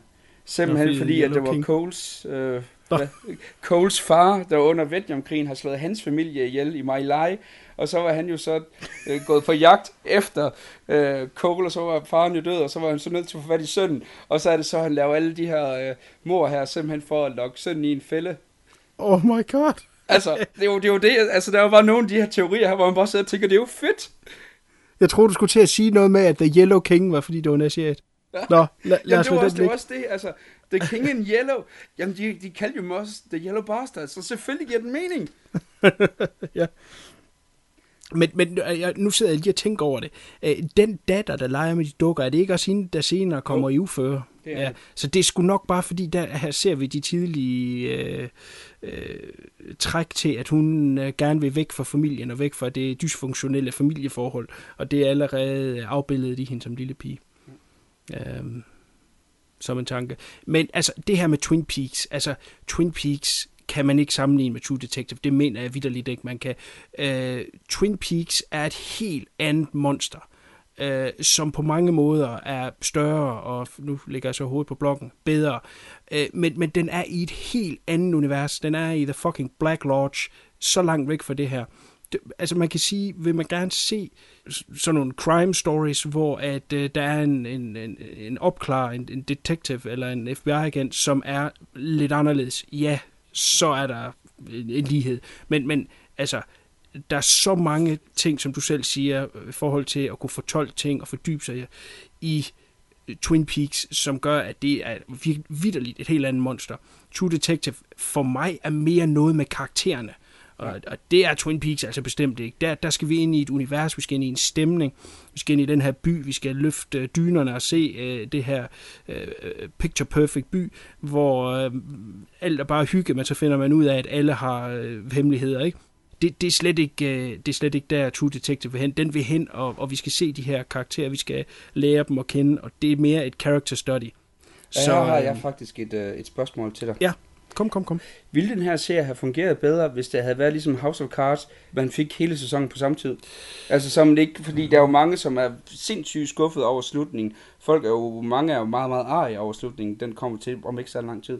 Og det er simpelthen der, jamen vil folk så have undgået at få de her urealistiske høje forventninger til? Altså der er jo mange, øh, som håber det her var sådan noget metafysisk øh, fuck-up-finger til hele tv-universet, hvilket det heldigvis ikke er. Øh, og det der med, ville det have fungeret, hvis man for eksempel sådan noget som øh, Netflix ser, det hele var kommet på én gang, eller er en del af det sjove, det er ved det klassiske tv, at man simpelthen kan opbygge det her, når du skal vente hver uge, jamen så får du en helt anden følelse til en tv-serie, altså om, om det så er en bedre følelse der med, at jamen så får man bygget et personligt forhold op til, fordi man skal vente en hel uge, man har en hel uge, hvor man kan vende ufattelig mange ting. Er det noget, man måske vil komme til at tabe, når man kommer til den tidspunkt, hvor det ikke længere er noget, der hedder klassisk tv? Hvad har du af tanker der? Oh, det er en stor diskussion, du vil åbne der. Altså, da øh, House of Cards kom ud på den måde, som den nogle gange gjorde, så kan jeg huske, at jeg tænkte, hvorfor så lave det som en tv-serie? Misforstå mig ikke. Jeg mener, der er en måde, man bygger en tv-serie op på. Øh, den har en intro, og den har en outro. Hvorfor skal det være der, hvis... Øh, altså, så skulle det lige, lige så godt lave som en stor, lang... Jeg ved ikke, hvor mange afsnit, eller så... 10, 13 afsnit, øh, afsnit eller sådan noget. 13, Okay, øh, hvorfor ikke klippe dem sammen til en lang, hvor der bare er starten, og så må du selv pause den, eller hvor fanden du nu er, øh, hvor du er kommet til. Jeg ved ikke, om jeg er fan af det som så, men det er jo så der, det, du også stiller spørgsmål med fremtidens tv. Jamen, øh, der vil man jo højst sandsynligt lægge hele øh, serier ud på en gang. Så, så, så de er jo nok uundgåelige på den måde. Det, det kan da være frustrerende, når der er en cliffhanger, man skal vente i en uge. Jeg vil mere sige, dem her, der bygger de her forventninger op, og som øh, er ude på nettet med sindssyge teorier og alt sådan noget der, altså de, det, det er jo bedre at give dem en, øh, en øh, virtuel lussing. Altså man skal simpelthen bare ind med det samme og slå ned på det. Og så sige, fald nu ned for fanden, ikke? Og alle tror, at de er små, geniale forfattere og selv kan regne shit ud. Øh, altså for, for mig, det er det, det eneste, jeg kan tage udgangspunkt i, det er, når der er sådan en cliffhanger, jamen selvfølgelig vil jeg gerne lige se mere, men det skulle fint nok også at vente, altså øh, for mig, så dit spørgsmål var meget nøgtern. Vil det fungere? Ja, det ville det selvfølgelig, men, øh, men, men det har da også været sjovt at vente. altså, øh, det, det, det har jeg det sgu fint med. Jamen altså, de diskussioner, øh, vi i viewer Review har haft indbyrdes, altså hvor øh, Fluen, dig og mig, vi, øh, vi har sådan øh, skrevet lidt frem og tilbage og på vores, øh, på vores Facebook-side, og så, og så hygger os lidt med det jo. Altså det er jo også det der med os, for eksempel, øh, de har også været helt vildt hyggeligt ude på arbejde, at, at man så har snakket med sine kollegaer, som, som også har siddet og set den, og sammen hele tiden sådan snakket, og, og det der med, og, og, og der tror jeg måske også, det der har gjort True Detective så stor, der bliver simpelthen, at den stille og roligt bliver opbygget øh, på den her måde her, hvor der har haft de her utrolig stærke øh, første afsnit, og så øh, har afsnittet faktisk mellem mænd bare blevet bedre og bedre. Ja, i min, øh, i min mening i hvert fald. Og det er jo lidt det der med, at der synes jeg faktisk, at, at der, der vinder en tv-serie med, at den bliver bygget op på den her måde her, hvor at, at hvis den bare, øh, du kan se det hele på en gang, jamen så snakker man kun om den en gang, hvor at her, her snakker du om tv-serien otte gange. Ja. Altså, der, der får du meget mere hype omkring den.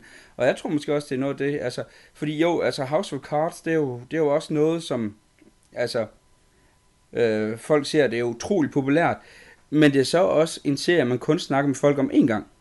Altså det der med, når de lige har set sådan øh, hele blokken af afsnittene, og øh, så snakker vi om det en gang, hvor den her, jamen, så har man jo så snakket om den otte gange øh, i streg, hver, hver gang man ser en om ugen. Og det er jo også en af de ting, hvor jeg siger, jamen, der, der synes jeg da, at, at der er der jo en, en god ting ved den her måde at, at gøre det, ved den viser det en gang om ugen. Hvorimod, at, som du selv siger, hvis det er en af de her tv-serier der, hvor øh, det bare ender på en cliffhanger, så bliver det æder med, at man skal vente en uge, så er det jo lige før ens fjernsyn ikke overlever. Ja. Hvilket du i mit tilfælde måske vil være glad for, hvis det ikke gjorde. Det er sådan en helt Ja. anden snak. altså, jeg nævnte jo tidligere den her tv-serie, der hedder The Following. Øh, Kevin Bacon og øh, Purefoy, James Purefoy, som øh, jo nærmest kvæste sig selv under øh, at have en cliffhanger i hver eneste afsnit i, i, i sæson 1. Øh, og øh, der var der, der var der nogle gange, hvor det, hvad vil sige, øh, skulle man vente en uge der, så, så ville det næsten være for mig, ikke? Øh, men jeg ved sgu ikke. Altså man kan også sige, Netflix de lever jo af at smide hele bokser ud af, af forskellige tv-serier, deres, deres streaming-tjeneste. Så, så det giver jo måske meget god mening for dem at lægge noget helt ud, selvom at det er så dem selv, der har lavet det, hvor øhm, øh, øh, HBO jo så også er en, en, en, en tv-station, som skal have... Øh, øh, den, skal, den skal jo have noget at fylde deres, deres sendeflade ud med.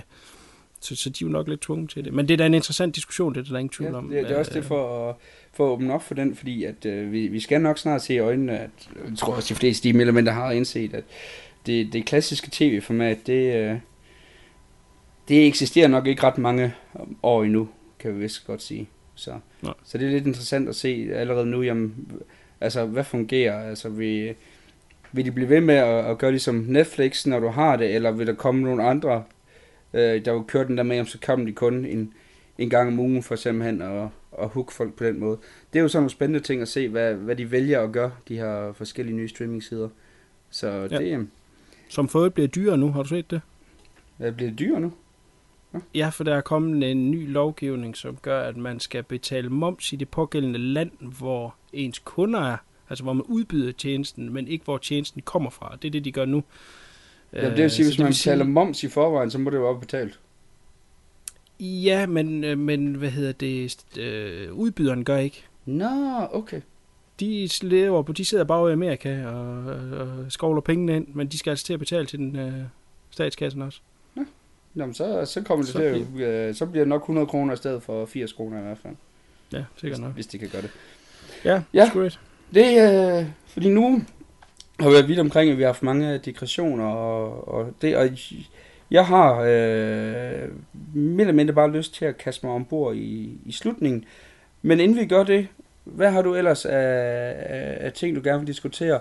Øh, nogle kritikpunkter, som ikke vedrører slutningen, nogle andre ting, som øh, du synes, dem du lige har ind, eller der er lige en teori her, du måske også, eller du har din egen teori, du vil, du vil frem med. Nu får du lidt frit forum. Nå, men jeg ved, ja, jeg har sgu, jeg har sgu ikke siddet og, og, og spillet mig selv klogere end folkene bag. Det har jeg heller øh, ikke. med, med, med, med, store teorier og sådan noget der. Jeg er heller ikke typen, som sidder og ser en film, og så øh, bruger mere hjernekraft på at, at, at leve mig ind i film og få film, øh, og, og så, øh, oh, jeg skal gætte det før det bliver afsløret. Det er der jo nogen, der gør, ikke? Altså lidt, what? Se nu bare filmen. Jamen, jeg har, jeg har tit det der med, øh, jeg har også det bedste. Det, er- hvis det er en god film, så gør du det ikke. Hvis det er en Ja. dårlig film, jamen, så, så ved du mere eller mindre allerede, hvem morderen er i løbet af de første to minutter, og så er det godt nok en træls affære. Men ellers Ja, så er det også det der med film, så er det den der indlevelses øh, evne der med, Ja. at, at, og så er det bagefter, man begynder at, at tænke. Og ofte så har du allerede gættet, hvem slutningen er, bare ved at, bare ved at læse plottet, og så se, hvem instruktøren er. Altså, det, det kan man Mm. også ofte gøre der. Så, så altså med det for så vil jeg sige, nej, jeg har ikke nogen store teorier eller noget som helst, men, men som sagt, jeg, jeg lod mig se første afsnit igen, efter øh, jeg flere steder havde set nævnt, at øh, der er utrolig mange hentydninger til, øh, til plottet om, om til, til resolutionen allerede i første øh, afsnit.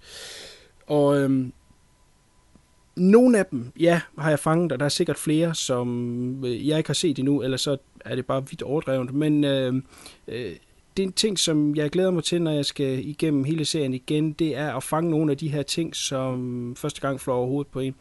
Og nogle ting, jeg måske ikke lagde så stor vægt på første gang, øh, og, og, og en ting, jeg så lige vil nævne her, det er det her med øh, tid. Og tid er en cirkel, det er noget, som øh, Cole snakker meget om. Ja. Broken Circle. Øh, ja, som, som, er, som er flad. Altså, ja. Ja. det er en tiden er flad i, i en cirkel. Og, og, og så er der jo det her øh, øh, tatovering, eller den her maling spiral, som, som offeret har på ryggen, som går igen i, i, igennem filmen på, på sjove måder, øh, hvis man prøver at lægge mærke til det. øh. Det kan være interessant at se den igen øh, i sin helhed, og se, hvor mange gange at der er hentydninger til det. Øhm, det, det er en af de ting, jeg, jeg glæder mig til. Men altså en teori der om... nej, altså man kan jo sige, at Cole han kommer med mange øhm, storhedstaler i, i ja, nærmest i øh, Blackman-stil, ikke? Øhm, så, så, så, så noget af det er sikkert bare far om luft, ikke? Og, og hans egen teorier, men måske er der noget at hente deri, som kunne være interessant i forhold til, til, til plottet og handlingen, helt sikkert. Jamen det, det, det kommer vi også lidt ind på, øh, når vi tager slutningen her om, om lidt. Ja, så er der jo hele det her med The Yellow King. Ja, men det er jo også sjovt. Det er, det er også det, at nu er han jo også undervist i uh, litteratur. Uh, Ja. Nick uh, Paslotti, så den er jo fyldt med religiøse, uh, eller ikke religiøse, undskyld, litterære, der er litterære hentydninger. Ja. Altså, uh, The King in Yellow, det er jo en, en, en horror-antologi fra 1895 af en mand, der hedder, nu skal jeg lige kigge i mine noter her, der hedder Campers.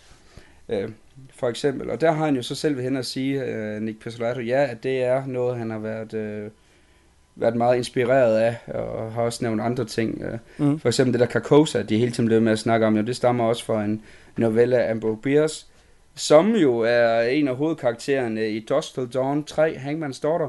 Så fik du lige den tidbit. Oh, ja, okay. Tak. Så, så det er jo også Men sjovt. hvad, er din, hvad er din tanker, hvis vi siger Yellow King? Øh, grund, grund til at grine lidt, det var fordi vi, øh, jeg tror det var Flugen, der fandt en, en meget morsom video Ja. ja. på et tidspunkt.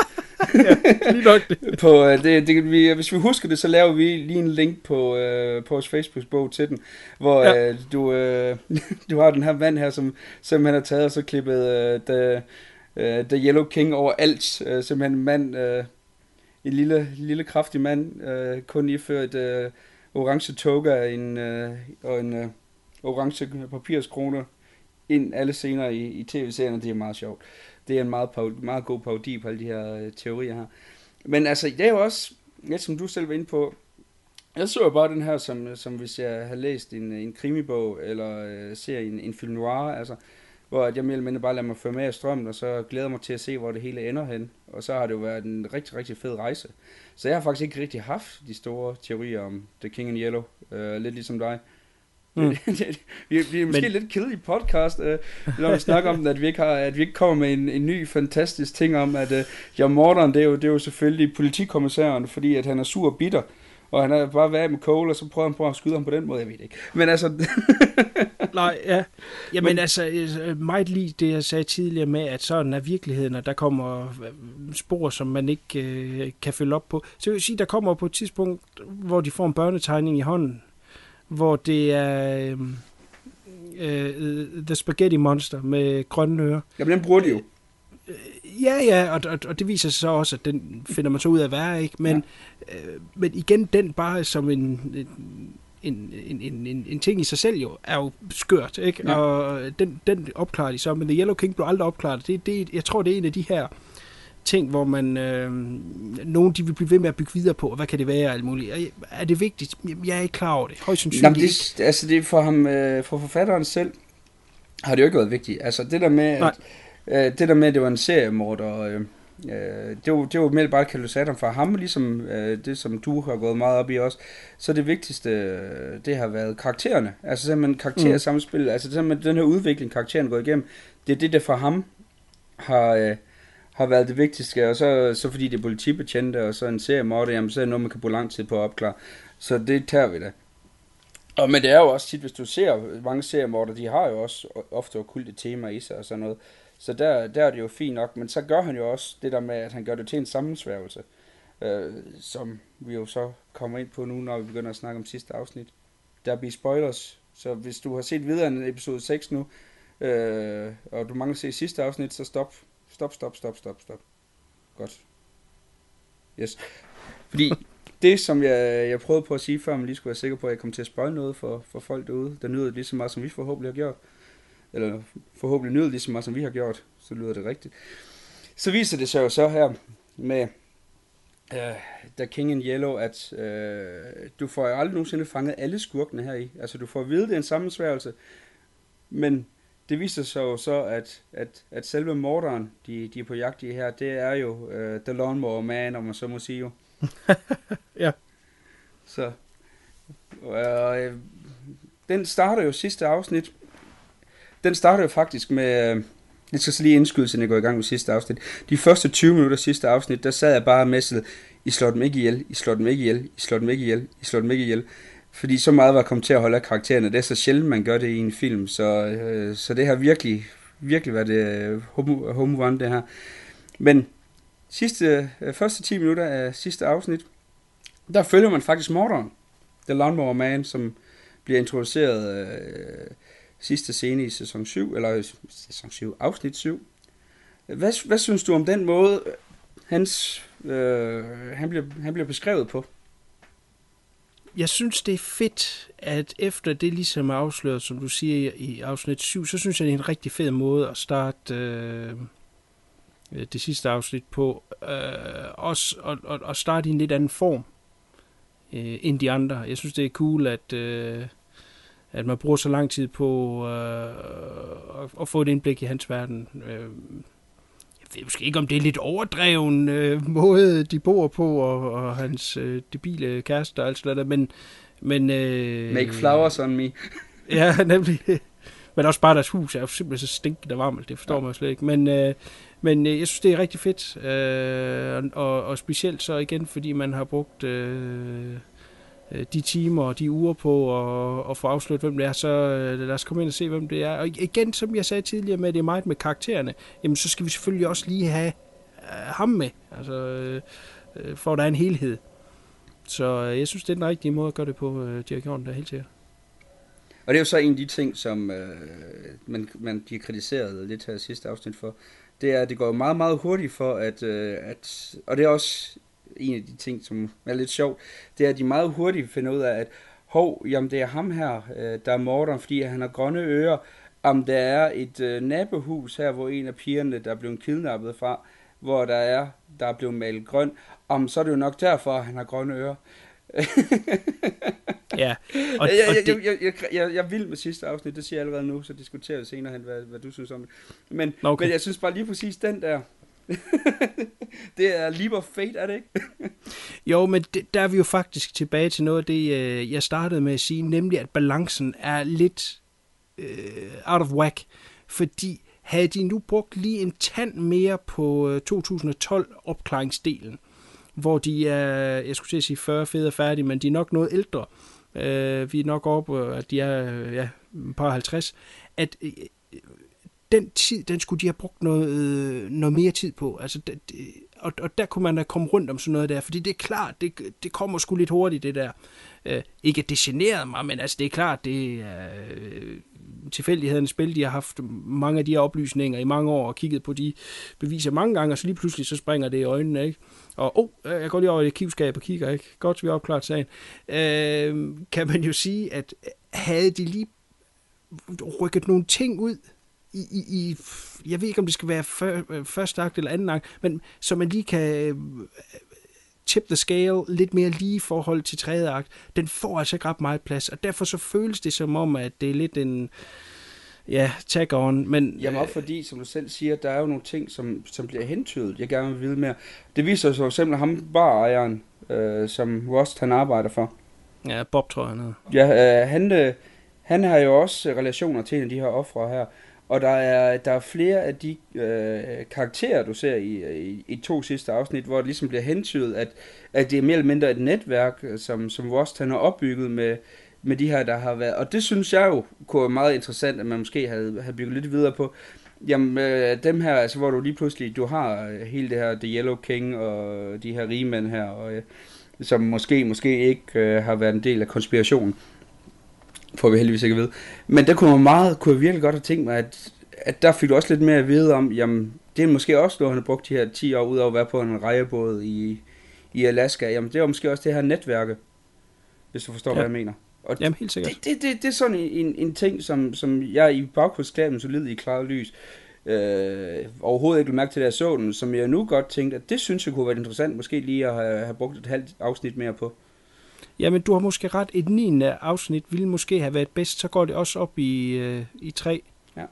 Tre øh, afsnit per akt. Så havde ja, det sgu nok passet. Fordi den har nemlig lige, fordi som du, som, om, jo mere jeg tænker om, og mere må jeg også dig, det er jo lidt rust her til sidst, fordi man vil godt lige, og fordi man nyder jo også bare det her, øh, det makkerpar, de er blevet, altså den der scene, øh, jeg kan ikke huske, om det var episode øh, 7 eller 8, men der, hvor, øh, hvor du ser, hvordan deres liv er nu, hvor, hvor du ser Marty, øh, Marty Hart, han, han, øh, han sidder sådan, hans, øh, hans sexliv nu, det består af at, at søge efter kvinder på en øh, datingside, og hans øh, måltider nu, i stedet for øh, store øh, familielavede øh, måltider nu, så er det at drikke en øl, mens han spiser en tv-dinner og ser fjernsyn.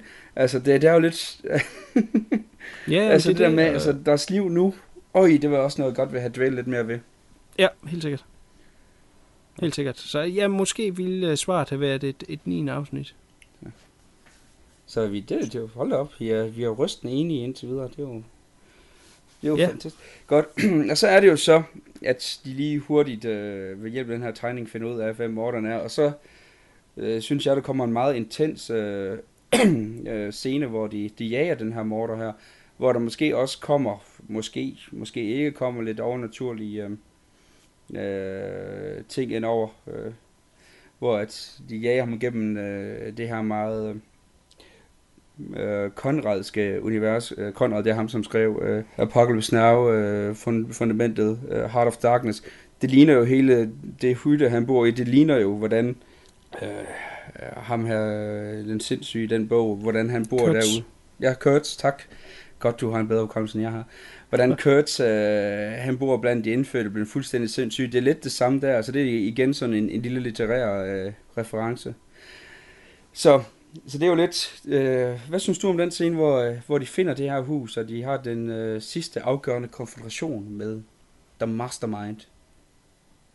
Øh, jeg tvivler på, at han er the mastermind. Ja, det, det, men jeg har bare lyst men til han er jo nok morderen, om ikke andet. Men øh, øh, jeg, jeg synes jo, øh, den location der, som... Jeg ved sgu ikke, om den findes, eller hvad. Det er jo et eller andet form af de gamle fort, eller sådan et eller andet, måske fra, fra borgerkrigen. Eller en meget, meget for... Ah, det er ikke en forfalden øh, herstesviller, nej, det er det, til det for øh, bizarrt til. Det Der er der selve huset, og så ja. Er der selve der, hvor de løber rundt ind i. Det Ja. tror jeg, det er sådan et gammelt fort en. Ja. Øh, øh, synes jeg er pisse fedt. Øh, det er... øh, jeg skulle til at sige sæt design, men det er det vel egentlig. Altså den her mængde af de her træfigurer, som har været gennemgående igennem øh, hele serien, som er over det hele, og man begynder at se, at der ligger øh, øh, balmaserede lig øh, sat op i de her træfigurer.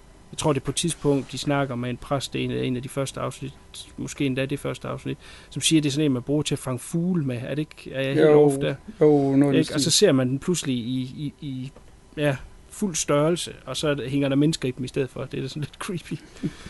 øh, så, så jeg synes, det, det er sejt, og ligesom det der ja, katedralrum nærmest, øh, hvor konfrontationen den skal stå ind, øh, synes jeg er fantastisk. Øh, så, så jeg vil sige, at alt det, den har bygget op til, bliver, bliver indfriet for mig. Øh, øh, jeg har ikke nogen kritikpunkter på måden, det bliver resolutionen ligesom kommer på. Og jeg synes, meget af sådan noget har også noget med, øh, kan det nu blive dystert nok, eller kan det blive mørkt nok, eller kan det blive bizart nok, eller hvad det nu har været af tanker, man har haft i forhold til, hvem den her mand kunne være.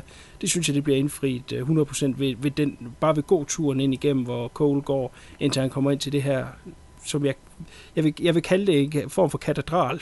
Øh, Ja, fordi du har jo også den der, og, og det der, hvor det måske, måske ikke bliver overnaturligt, fordi vi finder aldrig rigtig ud af, om det er bare noget, som, som vores Cole, han fantaserer sig til at se. Øh, den her store, blå, portalagtige ting, eller hvad man nu kalder det. Ah, gør det, der man skal ikke være det? Carcosa. Får man, får, man, får man ikke at vide i det, uh, hans samtale med, uh, uh, med Hart efterfølgende på hospital, hvor han fortæller om, uh, at, han, at han, han så hans datter. Jo, men det var det, ja, så vidt jeg forstod hele den der med, hvor han ser hans datter, det er der, hvor han er øh, mere eller mindre, øh, hvor han er blevet stukket ned, og han er død.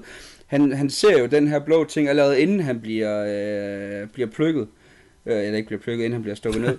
Ja. øh, og, og det er jo også det samme, hvor man får indtryk af, at både Cole og så også øh, morderen her, at, at de kan begge to se den, men, men Marty, han, øh, når han kommer ind, så er den der ikke. Altså det der med, om, om der, der er en eller anden øh, form for forbindelse, altså hvor du har øh, hele det her, hvor at, øh, det er også det her afsnit, hvor det viser, at det virkelig handler om en kamp mellem lys og mørke også jo. Ja. Altså det der med, jamen, er det her sådan en, en, en manifestation af, hvad hedder det, skurkens ondskab, eller er det øh, vores Cole, som, som hallucinerer, altså... Øh, Altså det, det er sådan lidt, det synes jeg faktisk, det fungerer meget godt, at der er den der sådan lidt, lidt usikkerhedsmoment der med, at man kan jo afskrive det som værende en febervildelse, man kan også vælge at lægge ufattelig meget i det. Altså det der med, Ja. ja. at den ene øh, sådan lille overnaturlige element, man har i den, at det er noget, man selv vælger, om man vil øh, fæstne noget til. Altså. Ja. Ja. Fordi jeg, jeg vil nok vælge ikke at gøre det. Ser uh, morderen, ser Spaghetti Monster, der ser han, ser han det også? Jeg tolker det sådan. Det kan godt være, at jeg tolker okay. forkert. Det er, ikke, det er ikke noget, jeg har fanget. Det kan godt være, at jeg skulle have set øh, sidste afsnit i stedet for første afsnit, og, og så Nå, set ej, senere indvendigt. Ja. Men det er Ej, bare nej, sådan, jeg t- se igen, du kan godt se, hvor hurtigt man kan komme øh, vanvittige forskellige teorier om den her serie her jo. Ja, ja. Men jeg, det er sådan, jeg, jeg, jeg tolker det i hvert fald. Det kan også godt være, at han ikke gør. Altså, ja, det er måske mit lille hoved, vil jeg gerne have, at når en serie overhovedet ikke har rørt ved det overnaturlige, øh, det her betegner jeg jo så ikke umiddelbart øh, religion som værende overnaturligt, Nej. fordi det, det meget af det her er jo øh, festnet i religion. Men, Men, den har en meget øh, religiøs baggrund, ja. Ja, helt sikkert, det er godt. Og der er jo alt det her med kirken og ham, Tuttle og alt sådan noget der. Men altså, hvis man ser øh, religion som værende overnaturlig, så er, det jo, den jo spækket med overnaturlige ting. Men, men hvis vi lige trækker det ud af det, og så isoleret set på den, øh, isoleret set på den her øh, øh, ting, han, han, han så ser, så vil jeg helst have, at det er noget, der foregår ind i hans hoved, fordi ellers så er det skulle for underligt at introducere et overnaturligt element øh, i 11. time. Se, det er jo nu en af de her frygtelige gange, hvor jeg er helt enig med dig. Jeg hader det. Det sker alt for tit her på det seneste. men, øh, men det er også det, jeg har, jeg har det faktisk også på den samme måde, hvor at, at der er så mange, som gerne vil have haft meget mere af det. Men, men det er jo igen for mig, så har det her været sådan en, en, øh, en, en film noir, der har handlet om, om to karakterer, mere end, end det, har, øh, det har handlet om, om, om alt muligt andet. Og det er også derfor, at jeg, jeg, jeg synes, at for en gang skyld, jeg havde normalt, når, når det bliver alt for ambivalent, at man selv kan ligge i sig, hvad man gerne vil. Lige præcis her synes jeg, at, øh, at det er en god ting, fordi så kan jeg ignorere det. Ja, enig. altså, og, det, og det er lidt det, fordi jeg har lidt det med, jeg, jeg synes, det er fint nok, de har det, men jeg synes også, det er fint nok, at de giver mulighed for, at jeg ikke behøver at beskæftige mig med det. Ja, Jamen, helt sikkert, helt sikkert. Fordi ellers så den scene, for mig, øh, jeg ved ikke hvorfor, men den minder mig faktisk lidt om, øh, du har nævnt Dødbringende Våben før, den minder mig lidt om slutscenen i Dødbringende Våben 2. Der på, på den der containerskib, der i, øh, i intensitet. altså i, øh, simpelthen i intensiteten i den, øh, der hvor øh, du ser, øh, øh, hvad hedder han, Mel Gibsons karakter, Rix, der han bliver, han bliver hakket i småstykker af den her afrikaner, Ja. Øh, altså, jeg havde lidt på samme måde, øh, mens jeg sad og så den, den der intensitet. Altså, jeg fik nogle, nogle, nogle flashbacks øh, tilbage til den scene. Det kan godt være, det er bare mig. Altså, det, jeg har vel godt sige, at jeg er ret sikker på, at øh, filmskaben overhovedet ikke har, har tænkt på det, og det er ikke noget med det, jeg gør. Men det er bare for mig personligt. Øh, fik jeg sådan en flashback der til at, at huske lige pludselig, hvordan det var at være 10 år, den første gang, man så den. Øh, eller måske var det 12, da man så den første gang. Men den alder, Altså, jeg, altså, jeg sidder med den her meget, meget intense stemme, og så bliver jeg sgu lidt nostalgisk, altså. jeg synes, det var lidt sjovt at prøve. Den, den tror jeg skulle lige gået over hovedet på mig. Jamen, det, er, jeg, det er også det, jeg siger. Det er nok bare min, øh, min hjerne, der har, der, har, der har valgt at tolke det på en lidt sær måde. Men... Ja. Men hvad tænker du om selve den location, den her kuppelhus, de kommer ind i, øh, kontra de religiøse øh, undertoner, der har været igennem øh, serien, og så det, øh, vi ved jo godt, at Tuttle er med i det, som jo så er, øh, øh, kørt den her katolske skole, ikke? og øh, helt klart masser af katolske... Øh, jeg tror mere, det er det ikke mere evangelistiske i stedet for? Det kan også være det katolske. Øh, Nå, pas. Det må jeg skulle lige være svarskyldig. Nå, jeg tror, okay, det er mere men du forstår godt, hvor jeg vil hen. Jo, jo, jo, men det her øh, ja. Som er med i den her øh, kult, eller hvad man vil kalde det, ikke? Øh, at, at deres øh, hule er formet lidt ligesom et, en, ja, et cathedral. Jamen det er jo, og, og nu vil jeg så til at, at, at vende tilbage også, øh, nu er jeg til at smide noget af alt det, øh, det filosofi, som, øh, som han har, øh, Cole, vores Cole der. Det er jo også det der med, at han har givet meget udtryk for, for Nietzsche og, og endnu mere dystre øh, filosofer øh, hele, hele serien igennem. Og det er jo lidt her, hvor at, det er jo her, hvor det hele mødes, altså hvor at du har øh, vores Coles meget, meget pessimistiske verdenssyn, der møder no, i noget endnu mere pessimistisk i, uh, i skurken, så jo. I Morderens, hvor han jo har hele, hele bygget op til, at uh, jamen, øh, det, han er tæt på opstigelse og, og, og, og hvad det nu hedder, hvad han ellers fyrer af der i, øh, i sidste scene. Der er jo virkelig der, hvor at du har ufattelig mange ting, der møder hinanden. Altså du har øh, den her hedenske øh, religion, der, der støder sammen. Du har nogle filosofiske retninger, der støder sammen. Og så har du jo så også øh, Marty Hart, der kommer ind og næsten redder hele situationen, som jo også står for en, en, øh, en form for, øh, for kristendom. Han bliver også øh, portrætteret som en religiøs menneske. Der er også i første afsnit, hvor der er den her øh, nøglescene i bilen, hvor øh, han jo er uforstående over for, at Vost, han ikke tror på Gud, fordi han har det her store øh, krucifix på hans, øh, på hans værelse. Og der er jo virkelig bare nogle, nogle ting, der, der støder sammen. Så jo, for at gøre en meget, meget, meget lang omvej, kortere, så, øh, så fungerer det pissefedt, at de vælger at lave en katedral til ligesom at få alle trådene til at samles, fordi der har det jo virkelig det der øh, lyset mod mørke, selvom du godt nok kan sige, at øh, hvis Russell, øh, Ross Cole, han er, han er England her, så har den godt nok lidt grå vinger, hvis det må man godt kalde det. Ja. Så. Ja, men helt sikkert. Hvad, har, har du gjort dig nogle tanker ud fra øh, deres navne? Altså den ene hedder Cole, og den anden hedder Heart. Hvis man trækker det sammen, så er det Cold Heart, som værende koldt hjerte. Det er ret sjovt, øh, når du, du siger det. Det har jeg faktisk ikke. Men når nu du siger det lige nu, så har jeg mest lyst til at gå hen og så banke mit hoved ind i, øh, i væggen, fordi du har jo fuldstændig ret. og Det siger jo også alt om øh, deres karakter, jo, hvor at Rust, han skal jo, jeg vil forestille intellektet, hvor Marty, han er hjertet. Så ja. det giver jo faktisk sindssygt god mening, det du siger der lige nu. Jamen, det er ikke noget, jeg er falden over i, i de ting, jeg har læst, men jeg synes bare, det er, det er jo nogle lidt sjove navne. Jamen, du har helt ret. Jeg, jeg, jeg banker mig selv i hovedet over ikke selv til tanken, fordi det giver jo fuldstændig mening i forhold til at kar- karakter. Den ene, han er cold, og den anden, han er hard. Ja. Og især hvis du tænker på hans seksuelle øh, eskapader, så passer det meget godt med, at han har hard som efternavn. Ja, der er der flere, flere betydninger. ja, så, så jo, altså, øh, der, de har tænkt meget over det. Det vil jeg godt give dig. ja. ja.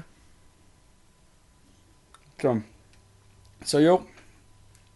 Og så er det jo så, at øh, det hele det bliver samlet op på hospitalet, hvor de, øh, de øh, skal ikke bare sige både cold og hard, cold heart, de er i, øh, i meget, meget slem forstand.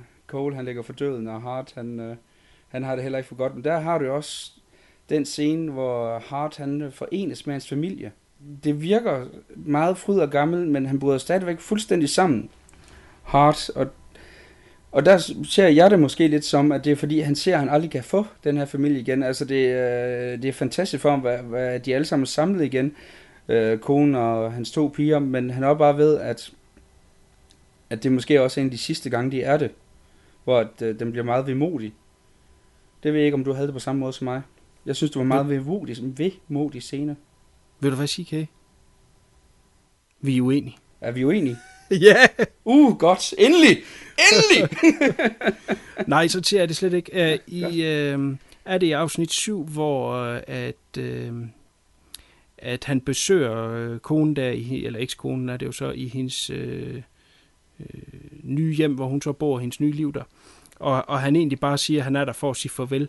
Der synes jeg, at man kan læse så meget ind i din tidligere roste skuespillerindes øh, præstation, øh, at der er så meget imellem dem stadigvæk, at, der, at det så har taget de her x antal år fra, øh, ja, det var 2002, ikke? så 10 år har det taget for en eller anden form for øh, tilgivelse. Øh, endnu en gang, men det er jo tydeligt, som du også selv sagde, at han har ændret sig så meget, at øh, jeg tolker helt klart det besøg på hospital som værende et startskud til en form for forening. Øh, hvordan den så skal være, ja, det må tiden jo så vise. Øhm, men, men jeg tror helt klart, at, at der taler om en, en form for genforening der. Jamen, der er vi jo enige. Det er jo fuldstændig dejligt. Mm. Om det er, og, øh, som, øh, og når jeg tænker øh, scenen igennem lige nu, jamen, så kan den sagtens gå begge veje. Så, øh, så det vil jeg sige, øh, her kan vi for en gang skulle være, være enige om at være uenige. Og vi begge to har æren i på hold. Det er jo, det er jo helt, det er jo det bedste af alle verdener næsten. Altså, hvis, at det der med, at han begynder at græde, kan også tolkes på mange forskellige måder. Øh, Det er altså glæde over... Øh, Ja, glæde, ja, men jeg tænker nu mere på, at hele den her sindssyge rejse, de har været på, som så har varet 17 år, godt nok med nogle pauser imellem, men, men der har jo været en eller anden form for hungeren efter en resolution og, og en afslutning på noget, og, og, og han var et øh, svin med hans penis, inden det første mor bliver begået, ikke? Men, men altså, han, han har jo været helt på gale afveje, men måden, som hans liv bliver revet ned på, og så øh, igen, som jeg tolker det, bliver bygget op på, er jo alt sammen festnet i øh, hans samarbejde med Cole og hele den her sag. Så ved at den ligesom er afsluttet, øh, Øh, øh, indser altså, se sig selv i øjnene, ikke? Og, og det her near-death experience, som de så begge to bliver udsat for, øh, giver dem begge to noget klarsyn og noget, ja, mere positiv øh, øh, ja, syn på livet. Øh, jeg, jeg tror, at nu ligger jeg mange ting i det, det ved jeg godt, ikke? Men, men øh, når han ser hans familie der, ligesom sige, være en frisk start, ikke? Måske også lidt flov over, hvordan han har været, ikke? Og, men nu er han her, og, og kan se, at det er det, han vil have. Jeg tror endda også, man ser datteren, hende, der har været øh, Jo, lidt de er på sidespor. Ja. Ja, øh, værende normal igen. Ikke? Hun er goth på et tidspunkt og meget øh, anti-alt. Øh, står som quote-unquote normal øh, pige. Øh, for mig helt tydeligt indikerer, at øh, ting er tilbage på det rette spor. Det, der, der, der, der vil jeg så øh, sige, at der tror jeg simpelthen, der er løbet for, øh, for meget øh, vand i åen. Kæft, det er et dårligt jysk udtryk. Men øh, er der simpelthen sket for meget til, at, øh, at det kan øh, lade sig gøre for dem igen og finde sammen. Jeg håber, jeg tager fejl. Jeg kunne godt øh, under ham en, en lykkelig slutning. Det, det håber jeg da, at de gør i hvert fald. Men det er ikke, det er ikke sådan, jeg tror, det, det kommer til at ende med dem. Men jeg håber da helt klart på din slutning for, for Hart. Det. Og så er det jo så, det kommer en af mine to yndlingsscener i, uh, i den her serie. Den her så den næste. Hvor at Marty, han går hen, og så besøger han Rust, mens han ligger i uh, hospitalsengen. Og de så får en lille snak om, at det her store kons- øh, konspiration ser ud til, at de har det ikke lykkes, men så er det så hard to cold, but we got our man. Altså, den del, øh, den lille del af skakspillet, de var med i, den har de løst. Altså, øh, de er nået så langt, som, som de kan komme. Øh, resten af, af optrapningen af det her mysterie, det er ikke længere i deres hænder, det må andre tage sig af. Og så har du så, hvor du virkelig ser sammenhold mellem de her to, hvor at, at efter de har haft den her samtale, så er det så Marty, han siger til Cole, og kommer igen i morgen, og så er det Cole, han siger, but why? Og så er der ellers, der kommer en fantastisk uh, sætning, og jeg troede, det var der, den ville slutte, det gjorde den så heldigvis ikke, serien, hvor han så siger, I hope you never change, og så er det så, at han, uh, han går ud af lokalet, og så er det sådan set op til, til slutscenen. Men jeg synes, den scene var så fantastisk. Altså, jeg, jeg sad der med en, med en lille glædestår der med, med hele det der, fordi, hvor at øhm, Hart og Cody har været som hund og kat, så ser du også, at, at Hart jo, han virkelig er, er øh, virkelig haft en bromance også med, med Cole, hvis man kan kalde det på den måde. Altså, hvor han virkelig den der, der scene, der er sådan lidt, I hope you never change, og han siger det med et smil, i stedet for at være sarkastisk, som han har været i, i de forrige syv episoder, det er ret cool. Ja. Men det er jo også den aldrende Cole, han godt kan lide. Ja. I, i det makkerskab, de har haft øh, op til opklaringen her. Det, det, det, jeg tror bestemt ikke, at det er 95-udgaven. Ja, men 95-udgaven, han havde godt nok også hans dæmoner at kæmpe med der. Det skal han have. Ja. Enig. Og så er det, vi kommer til, øh, hvad jeg synes er en øh, fantastisk slutscene. Og det, øh, det kommer vi så til at diskutere. Hvad, og der kan jeg godt forestille mig, at der har du måske også øh, nogle gode øh, input til, om andre måder, man kunne gøre det på, og, og sådan nogle ting. Men for mig, øh, jeg synes, det fungerede fuldstændig godt, der hvor de går tur, der i natten. Og du så ser, at Rust, han er stadigvæk Rust, men øh, han har fået lidt mere positiv syn på, på verden efter øh, alle de her pinsler og trængsler, hvor at du har den her fantastiske slutreplik, hvor, øh, hvor han siger, I think the light is winning, og så Fade to Black, altså for mig, det synes jeg, altså det der med, at du kommer lige op på stjernehimlen, og så ellers Fade to Black, efter at man har fået videre lyset ved at vinde, det synes jeg måske er meget morsomt, men, men stadigvæk, jeg synes, det er øh, en sindssygt fed slutning. Jeg fik lige præcis det ud af den serie, jeg gerne vil have. Den levede fuldstændig op til mine forventninger, som jeg havde håbet slutningen ville være. Og nu får du ordet, Kuno. Jamen, jeg er helt enig. Jeg er helt enig. Jeg synes også, det er den rigtige måde at gøre det på. Mange serier kan jo godt lide at slutte lige på det højeste beat. Øh, og i mange tilfælde er enig. Det her, hvor man, hvor man bliver øh, kørt ned på jorden igen, kan nogle gange godt virke lidt... Ah, det er sgu lidt for mig, ikke? For eksempel... Øh, Lord of the Rings, Return of the King har jo fået meget på hatten, at den havde mange slutninger, ikke? At man skal sgu vide, hvornår man skal slutte, ikke? Ja. Men, øh, og, og som du sagde før, den kunne have sluttet på den der øh, sætning, øh, Never Change. Og så havde det stadigvæk været en fed serie. Men, men lige den bit der til sidst, helt enig, øh, er med til at, at lave en home run. Øh, og, og, og mange ting i forhold til det, de siger, og det det er, som du selv sagde, de er ude i natten, men under en øh, gadelygte.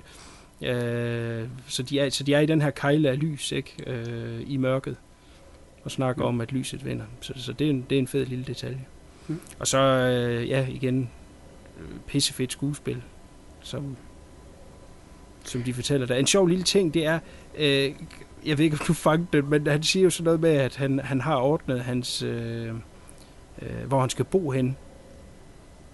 Øh, er det noget, hvor de skal til at bo sammen, eller hvad?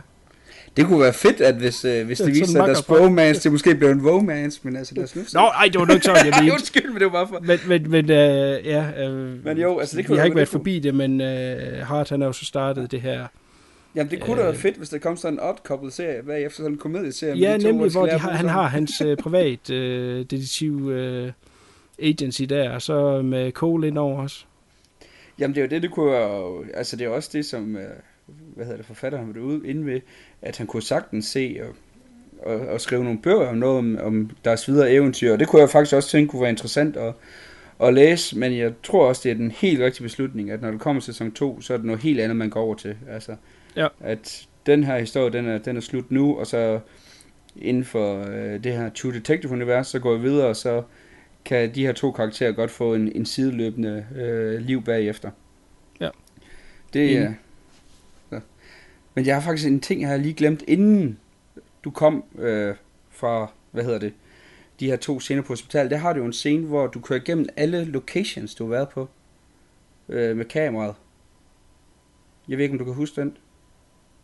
Lige inden, hvor du, øh, alle de steder, hvor der har været mor, og også kate- katedralen og alt det der. Simpelthen alle de vigtige steder, hvor du har den her meget øh, sombre, øh, meget øh, andagtig måde, hvor at du ligesom sådan kommer igennem alle de her landskaber her. Jeg ved ikke, om du kan huske det. Det kan jeg sgu ikke huske. Nej. Men det var, det var også en af de ting, som stod meget, meget stærkt med mig, at du havde lige den der mellem de her to scener.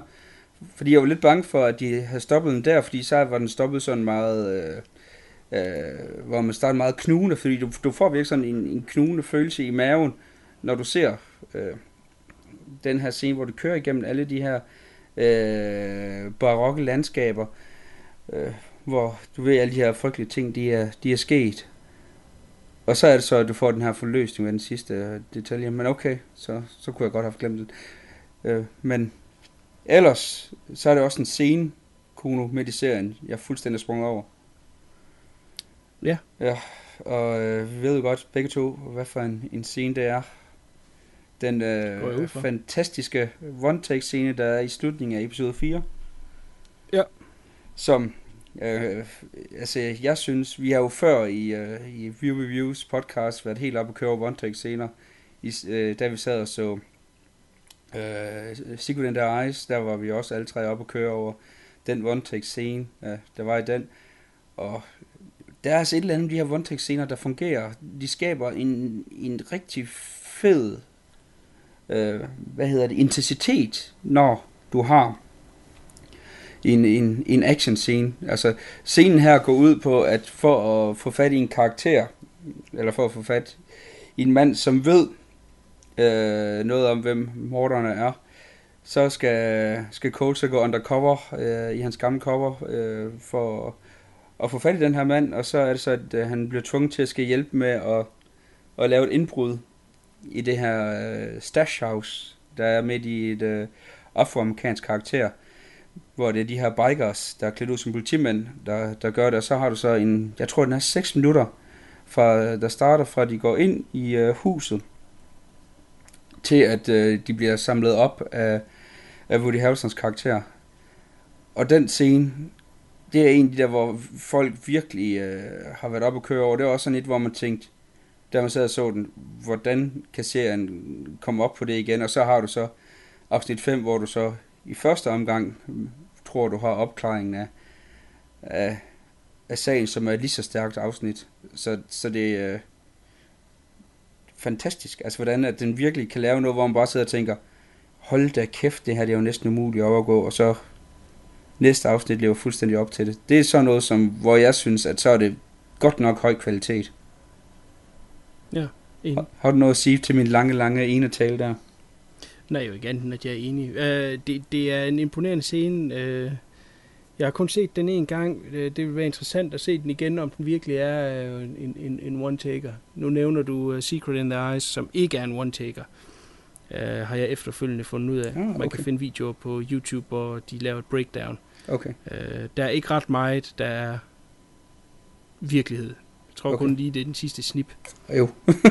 Men illusionen om one take, øh, hvis jeg må sige det Den er der, ja ja. Illusionen om Øh, one take, det, øh, det, det er jo en god ting. Ja, helt sikkert.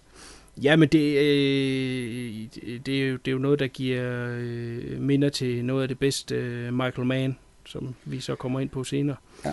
Øh, øh, crime, hvad hedder det? Bundsolid crime thriller, ikke? Ja. Som, Ja. som øh, sinker langt væk af overskud og, og laver sådan en scene. Ja. Så øh, øh, ja, man var helt blæst væk. Det, øh, nu snakker vi om det der med cliffhanger og, og være på et high, når det afslutter. Og det var det bestemt med, med, med det afsnit der. Var det fire, du sagde, det var i? Ja, jeg mener det er Ja. episode 4. Ja, det er jo pissefedt, ikke? Og, og halvvejs i serien, og så kommer man sådan en der.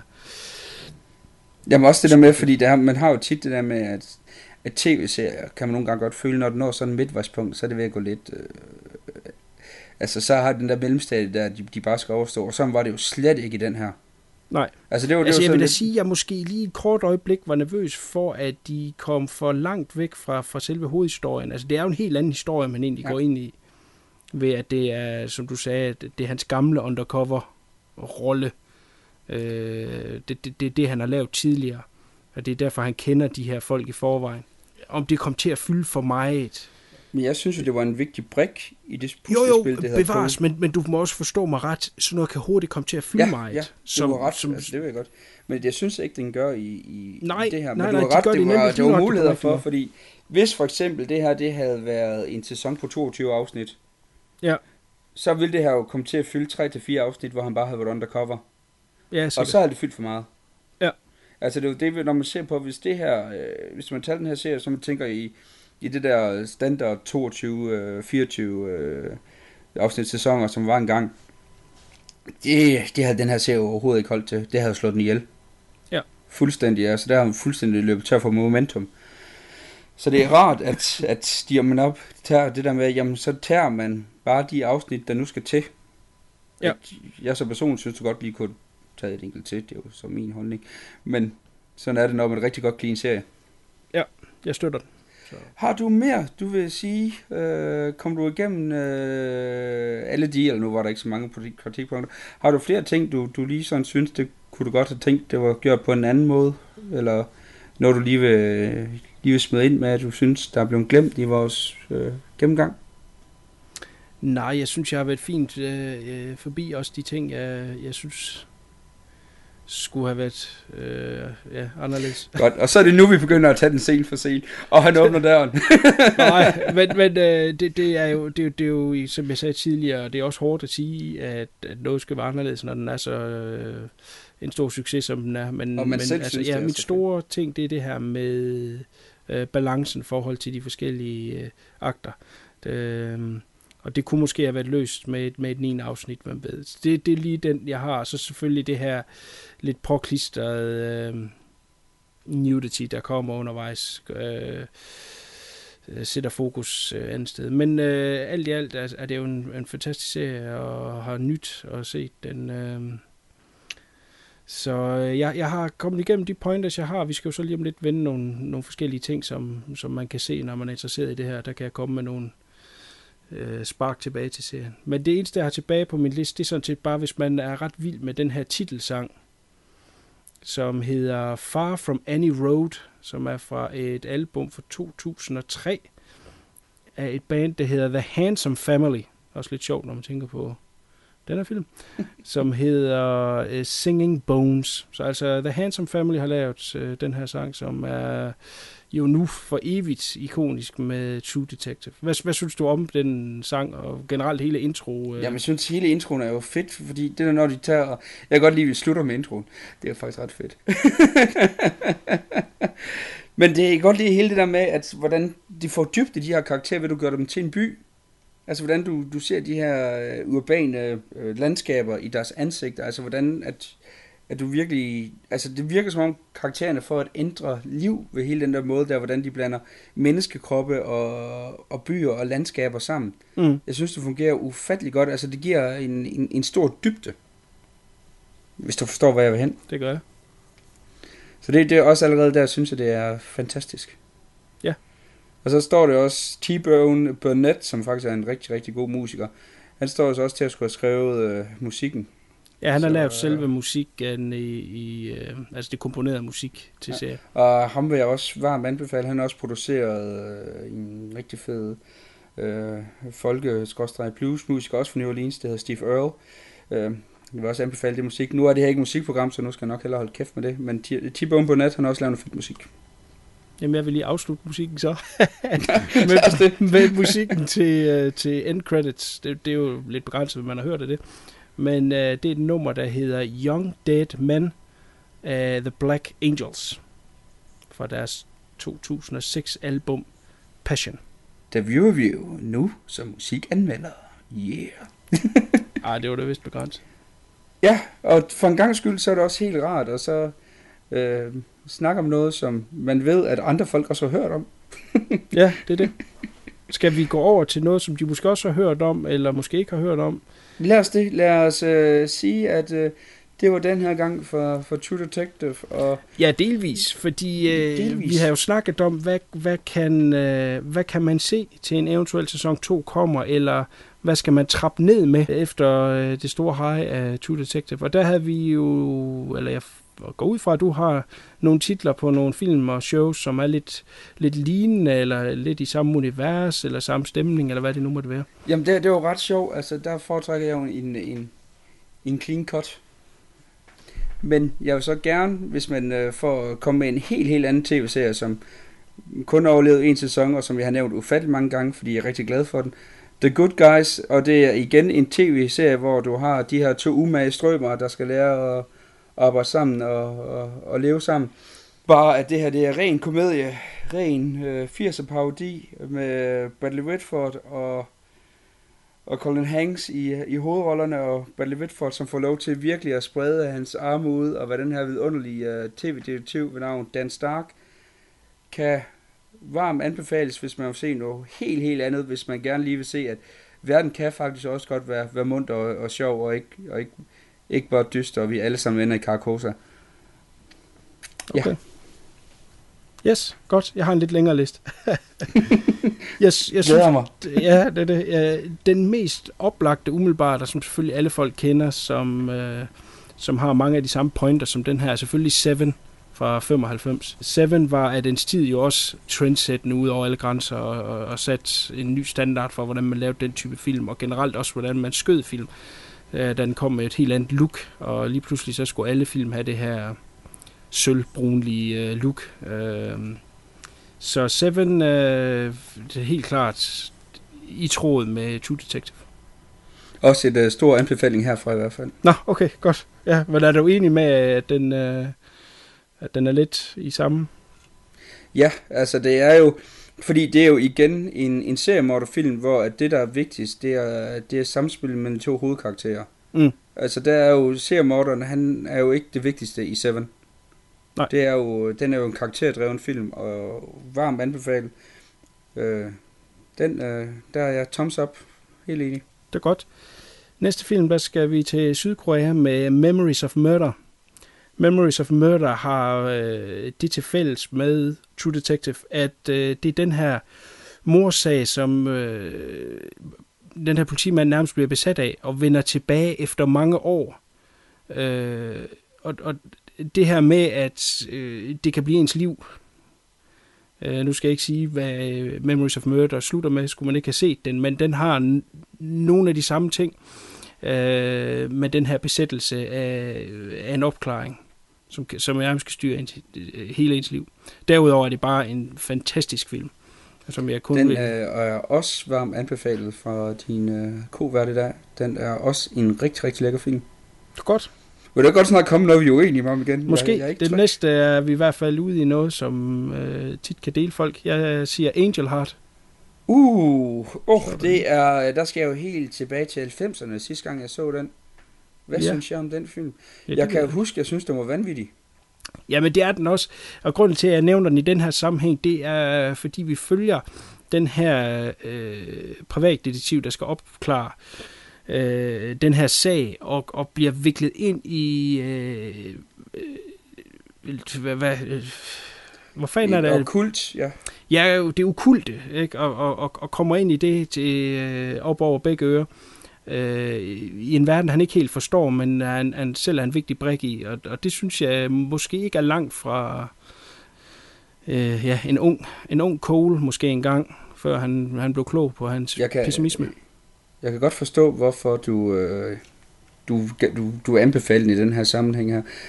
Øh, jeg synes, jeg kan huske, der var nogle problemer i den, men det blev lidt opvejet af, at du havde en meget, meget ung Lisa Bonet, der på det tidspunkt mest var kendt for at spille den, øh, den lidt frække pige i øh, Og Cosby Show. mellemste datter i Cosby Company. Hun havde vist øh, en rimelig vanvittig sexscene, der vist udviklede sig til nogle orkiebilleder, hvis min hjerne husker ret. Øh, ja, jo, Ja. jeg vil godt anbefale den. Og så blev hun fyret fra Cosby på grund af Og det. så blev hun fyret for Cosby. Det er også en ret vanvittig sexscene, som vidt jeg husker. Ingen, ingenting i forhold til, hvad man ser i dag, når du har internettet. Men, men dengang kan jeg godt huske, da jeg så den som ung uskyldig teenager, der kan jeg godt huske, der fik jeg da lidt røde, røde kinder. Har du en halvfed på? Nok en hel fed, men det skal jeg ikke snakke om nu. Godt, jeg bevæger mig hurtigt videre til en film, jeg så for nylig, og jeg også har givet en, øh, en lille review af her på uh, The View Review, nemlig Prisoners. Jeg ved ikke, om du har fået den set endnu. Jeg har ikke fået den set nu, men den, øh, jeg bliver ved med at høre meget, meget positive ting om den. Så Ja. jeg skal snart tage mig sammen. Og her er grund til, at jeg nævner den i den her sammenhæng, er øh, Jack Gyllenhaals øh, karakter i filmen, er den her politimand, som er øh, også nærmest bliver besat af den her øh, sag. Ja, kommer, kommer på tværs af nogle mennesker, som man måske godt kunne forestille sig kunne være i det her True Detective-univers. Derudover er den også meget naturlig, realistisk. Så øh, helt nede på jorden, som man må sige, True, Detective bestemt er. Så den vil jeg også lige nævne her. Så lige med, i parentes, Zodiac. Nu var vi jo forbi uh, Fincher tidligere med Seven. Zodiac, har du set den? Ja, og det er også en rigtig, rigtig god film. Det er Ja. ja. en af de, øh, de bedste seriemorderfilm, øh, jeg har set. Og den har også meget med besættelse at gøre. Ja, lige nok det. Og det er jo også, Zodiac er jo også en sag, der virkelig stadigvæk øh, skaber en besættelse af folk, der jo kæmper hårdt for at finde ud af, hvem, hvem den her morder er, som jo aldrig er blevet fanget, så vidt jeg har forstået. Ja, nej, han har den med fang. Men der er også en, der, det er ligesom Jack the Ripper, der er så sindssygt mange teorier om, hvem han er og hvem han ikke er. Så er der en uh, engelsk tv-serie, der hedder Red Riding. Har du set? Der er i tre afsnit. Har du set den? Ja, har jeg ikke nævnt den på et tidspunkt? Uh, pas. Måske. Hvis jeg ikke har nævnt den på et tidspunkt, så vil jeg Så godt du nævne den et ordentligt dummeslag, fordi det er øh, tre af de bedste tv-film, jeg har set. Jeg Ja. husker det som tv-produktioner. Det var noget af det bedste, jeg har set for, inden for den genre. Øh, fantastisk skuespil hele vejen igennem. Sean Bean, Adam Garfield, øh, Morrissey, Paddy Considine, øh, og så er garanteret, jeg kan ikke huske, hvad præsten han hedder lige i, øh, i hovedet, men han er også en sindssygt god skuespiller, han er lige væk desværre. Men fantastisk skuespræstationer hele vejen igennem, meget mørk, dyster historie, og hele den der tredeling af historien fungerer rigtig, rigtig fedt, og øh, jeg var vild med den, da jeg så den i sin tid. Kan ikke anbefales hårdt nok fra min side af. Enig. Altså, øh, nu kalder jeg det en tv-serie, men som du rigtig nok siger, så er det spillefilmslængder. Altså, de er halvanden time, time 40, eller meget der er hver. Så ja, Red Riding. Og man kan købe alle tre til 25 kroner stykket i, øh, i tier. Nå, jamen, så er der i hvert fald ingen undskyldning. Så altså allerede der, så vil jeg sige, i hvert fald hvis man bor i nærheden af en tierbutik, så har du ikke nogen undskyldning for ikke at se de tre fantastiske film. Godt, kom afsted.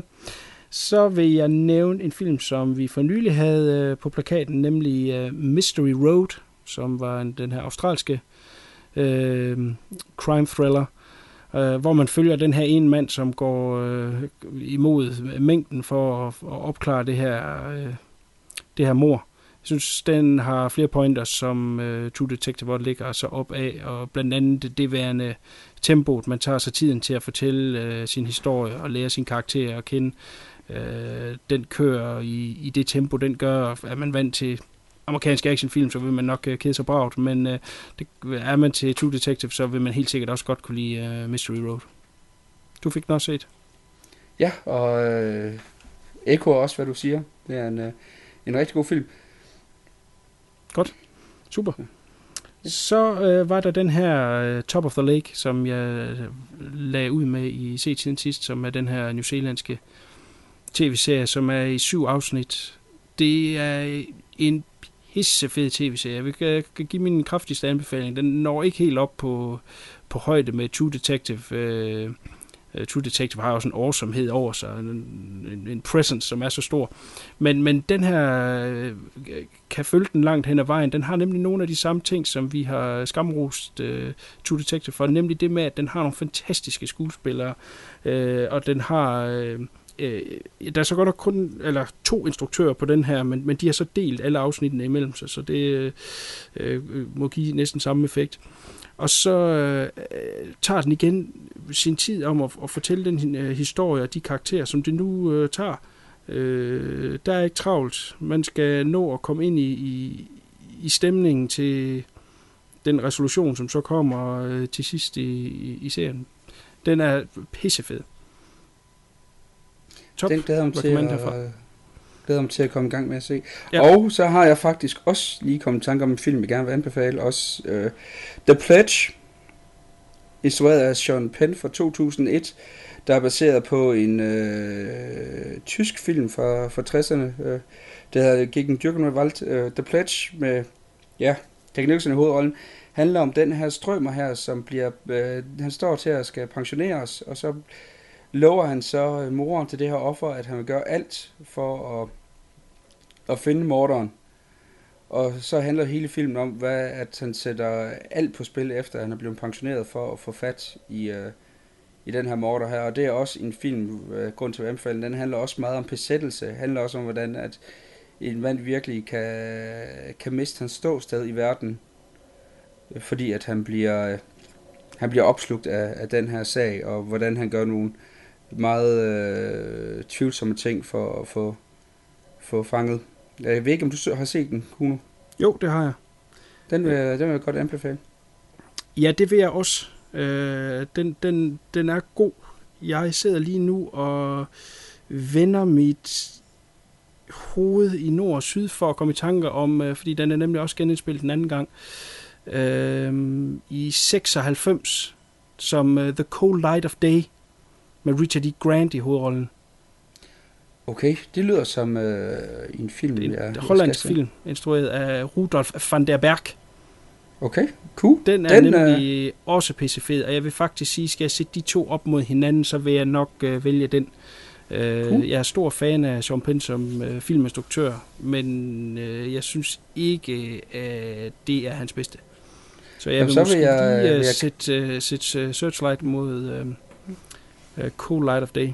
Det vil jeg, altså jeg, jeg kan også godt anbefale øh, Eskasjan om Heiligen Tag, øh, originaludgaven der fra 1958, men det, det, det er sådan nok bare fordi, at jeg er en tysk fan og godt kan lide den der lidt film noir del, den har. Øh, den har også en fantastisk præstation af øh, Gert Frøbe, som jo mest, øh, som spiller morderen i, i den her, som er mest kendt for hans, øh, hans rolle som øh, øh, Goldfinger i James Bond-filmen af samme navn. øh, og der, der er sådan, hvis man nogensinde vil se, øh, hvorfor at øh, han faktisk øh, var meget populær der i, øh, i 50'erne og 60'erne, så se øh, Eskasjan om Heiligen Tart fra 1958. Den er øh, også en rigtig lækker film, og han spiller fantastisk i den. Han er en, han er en god skurk. Man forstår, hvorfor han er, hvorfor han er ond. Den vil jeg også gerne varmt anbefale. Det var godt, så kom der jo lige en mere. Og så øh, slutteligt kommer der bare en, en, en, en, en håndfuld af samme mand, og det er Michael Mann, øh, Heat, Thief og Manhunter, som øh, alle sammen har den her øh, karakter, øh, eller karakter af, af Heat er selvfølgelig politimand mod røveren og deres øh, øh, besættelse der for, for at fange hinanden, men øh, øh, Thief og Manhunter værende besættelsen for at øh, ja, altså noget, der kan besætte ens liv, så det, man ødelægger alt omkring sig. Jeg går ud fra, at du har set alle tre. Ja, og øh, varm anbefaling med alle tre. Chief er nok den, som jeg øh, nok som nok mest er overset af de tre. Nå, Ja. ja. Men som jeg også, også stærkt væk vil varm, varm anbefale, den er faktisk en af James Caans bedste præstationer, så vidt jeg husker. Det er den første Michael Mann-film, som man kan tænke på som en Michael Mann. Altså det er der, hvor han rammer det, som vi i dag kender ham som. Og den, øh, den er desværre meget, meget overset, men vil også godt sige, at det er en af de film, man godt kan smile foran i køen, for den, den trænger altså til at, øh, få, øh, få tørret spindelvæven af. Det gør den. Den må godt ses lidt mere, end den bliver. Og med Michael Mann i baghovedet, så kan vi uh, gå til aftens B-film, som er instrueret af hans datter, Amy Mar Amy Mann, ikke Amy Mann. Så der er jeg ved over i noget Fritz Lang der. Godt, jeg er ikke den eneste. Ja, så faldt jeg i fælden. Vi skal uh, se lidt på Texas Killing Fields.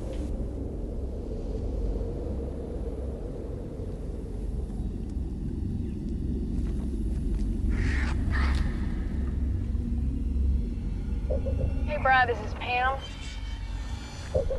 We got a girl gone missing over here. We just located the car. It's in the fields. If she is in the fields, she is as good as gone. Brian, Texas City Police Department. We got a homicide of our own over here. One more big girl. Blonde. Dark hair. This is us. Texas City. The fields It's not our jurisdiction. all along those bayous. Our local people won't go in there. It's infected or something. Hey, princess! Get in. Can't you just go home and watch TV like other kids? I'm gonna ask you a couple questions. Seen this girl? Which one of you found the hand? You wouldn't mind telling me about the guy with the green Pontiac? Why would he kill her after he murdered somebody cut into him? I'd assume to send a message. 911, what is your emergency? A man in my house.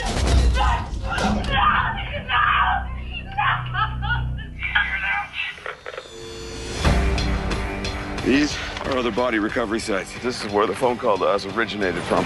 Brian, over here. Let's go! Come on, get here! What if I can't stop this one either?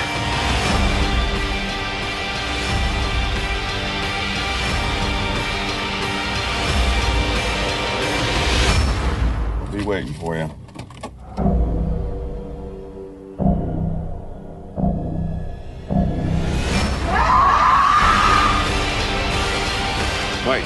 Mike, this snaps to the land.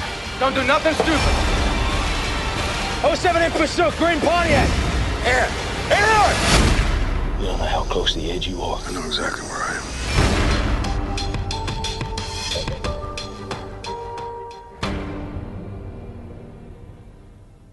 Og det var så traileren til Texas Killing Field, som vi har set her som uh, companion piece til True Detective.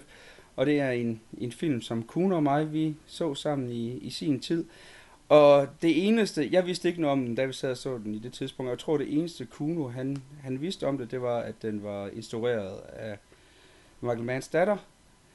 Og så tænkte det kunne være meget spændende. Så så vi så lige øh, coveret til DVD'en, og det var noget af det gudjammerligste ring. Det lignede en dårlig tv-film. Kan du huske det, Kuno? Ja, ja, men det, det er jo det internationale cover, og det ser frygteligt ud. Og det kan måske også være en af grundene til, at det blev en fiasko, og den har fået en meget, meget lav øh, karakter på IMDb. Det er, at de kun har set coveret, og så er de stemt efter det, fordi det var horribelt. Horribelt, horribelt cover. Uha. Ja. Øh, selve filmen, der følger du øh, de her to detektiver spillet vist af Sam Washington og øh, Jeffrey Dean Morgan. Du sørger for at sige Jeffrey Dean Morgan i den rigtige rækkefølge, ikke? Jo. Godt. Øh, hvor de spiller de her to detektiver, som også er vidt forskellige. Den ene, han øh, kommer fra New York, er dybt kristen familiemenneske, er, er flyttet til Texas, fordi at han har haft nogle problemer med en sag der. Og James Washingtons karakter, han er øh, lige blevet fraskilt. Øh, hans kone, spillet af Jessica Chastain, som også er en øh, detektiv, bare i et andet sovn end dem. Ja, anden politikreds. Anden politikreds, ja, anden politikreds. ja. Som i anden sovn, det er, noget, det er tilbage til religiøsiteten. Uh, politikreds. Og det følger jo så, at, at de, uh, hun tager så og finder et liv, hvor hun så får de to til at komme og hjælpe sig. Og så er det så, de kommer på sporet af den her seriemorder, som uh, øh, lever i området, og især i det, øh, i det område, man kalder det Texans Killing Fields, som er området, der ligger lige øh, uden for mandslov og ret. Altså det er sådan et, et sumpagtigt område. Kan man ikke godt kalde det det, Kuno? Jo, det, øh, altså det er selve betegnelsen, Texas Killing Fields, og, og, og stedet der, det, det findes i virkeligheden. Det er simpelthen et sted, hvor øh, de her ekstreme trailer trash mennesker bor. Øh, trailer park folk, de bor, og, og der, der, der er nogen, der simpelthen går derind øh, og, og, og, og skætter forbrydelser derind, så tør politiet ikke at gå derind. Simpelthen fordi det er en jungle. Hvad kan man finde derinde? Hvad kan folk gemme sig? Og det er derfor, at der er meget af spændingen i den her film. Det er det her med, øh, at øh, opklaringen af det her er sgu ikke en prioritet, simpelthen fordi det er sket i det her område, der så hedder Texas Killing Field. Ja. og øh, så er det så, det kører videre med, at du også får introduceret den her øh, lille pige, eller lille, lille pige, hvad skulle forestille dig, 10-12 år, spillet af Chloe Moretz. Chloe Moretz. Ja. Ja. Som er mest kendt for at spille Hit Girl i Kick-Ass-filmene. Ja. Og, øh, hun har så øh, store problemer med hendes mor og hendes, hendes bror, hvor at øh, hendes mor hun øh, har mange herrebekendtskaber, om man kan sige det på den spidsfindige måde. Og moren er for øvrigt spillet af Cheryl Lee for Twin Peaks, Laura Palmer for Twin Peaks. Uh, det var en, en godt lille uh, segway ind der. hvor at, at hun så tit går rundt omkring om natten, øh, alene fordi at moren har mandebesøg, og så kan hun ikke være hjemme. Og så er det jo så, hun, hun har noget at gøre med de her strømmer her, og så bliver hun så også en vigtig brik i at opklare, hvem morderen er. Og så er det jo så, at, at filmen så tager og følger, hvordan de her to detektiver, de, de prøver på at opklare øh, de, her, de her mor her. Mm. Og så synes jeg faktisk ikke, der er så meget mere at sige om, om, om plottet. Det, det kører meget hen af, af den vej, man, man er vant til inden, inden for den genre. Men det, som øh, jeg virkelig godt kunne lide i den film, det er atmosfæren. Så der har den det samme som for eksempel i True Detective. Der hvor jeg virkelig synes, det, øh, de hører sammen, det er, at den har en rigtig, rigtig fed, trykket atmosfære. Altså det er, den er så trykket, man, næsten, man kan næsten mærke det rent fysisk. Mm. Jeg ved ikke, om du er... Der var du enig. Uh, det var heldig. Det er. Og, og, og også det der med sådan ren øh, cinematografisk, er den også fuld på højde med True Detective. Den er også vanvittigt flot skudt.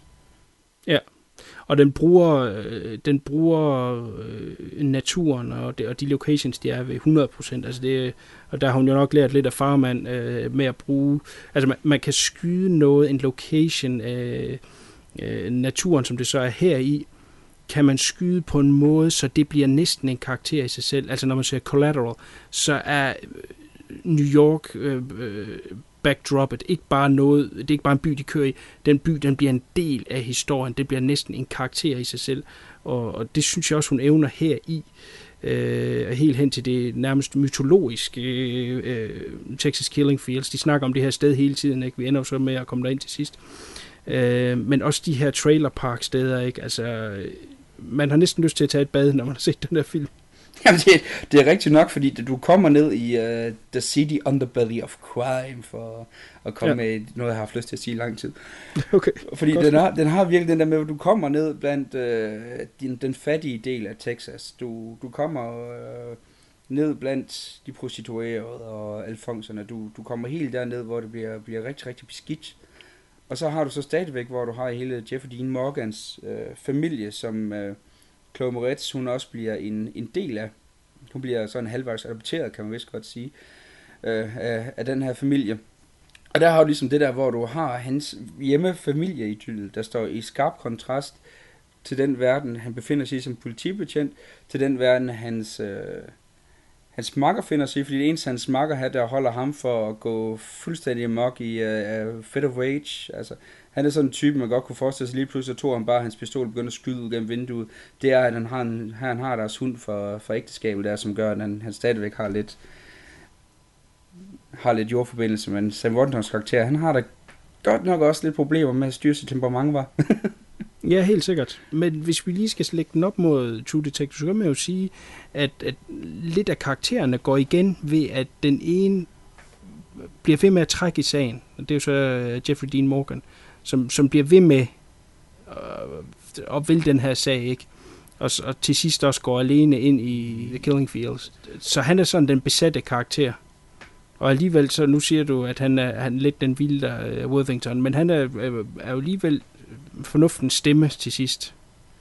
Jamen det er jo det, der er så sjovt, fordi de har byttet om på uh, Hard Cold her. Eller nu er den jo fra før, så det er jo forkert at sige på den Ja, men jeg har jo tilladt mig faktisk at kalde den her i, i The Liner Notes til den her episode, og kalde den her lidt en forløber til uh, True Detective. Jeg er helt enig. De har jo selvfølgelig ikke noget med hinanden at gøre som så, men, men der er så mange ting, altså nu så vi jo den her først, og så gik vi til True Detective. Jeg ved ikke, hvordan andre vil se det i omvendt rækkefølge.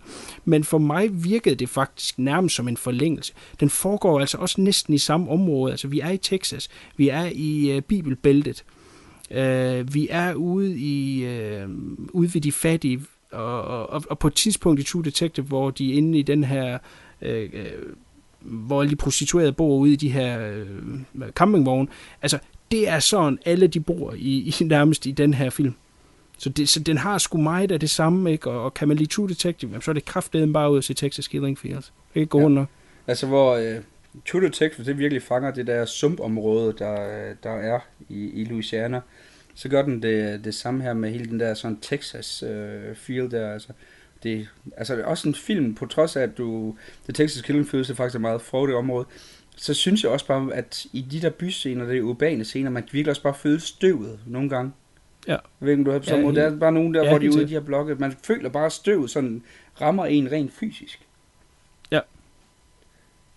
Så. Jamen helt enig. Så, det, så der kan jeg kun være helt enig med, med Kuno. Hvis I kan lide True Detective, så prøv at give den her en chance.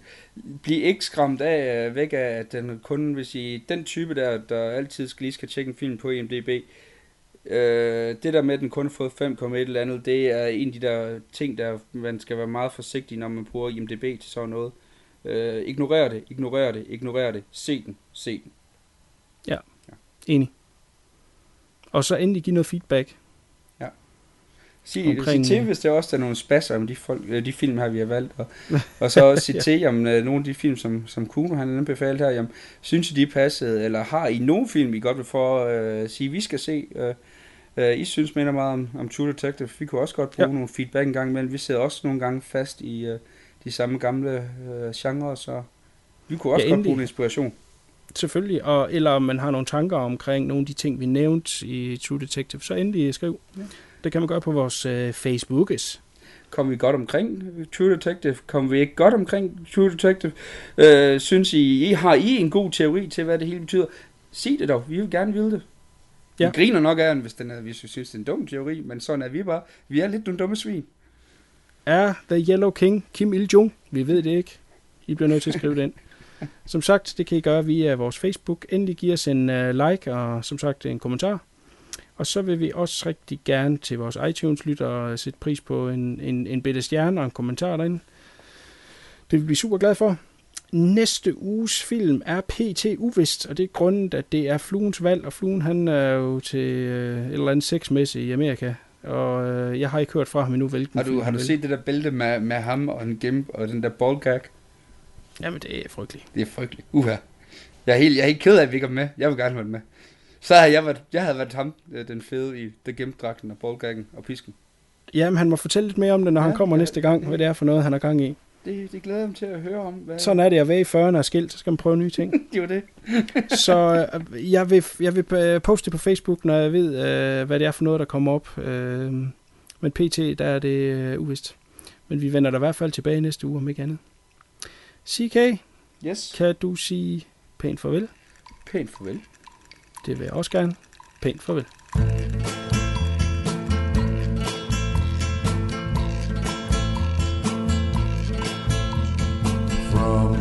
dusty mesa, her looming shadow grows, hidden in the branches of the poison creoso.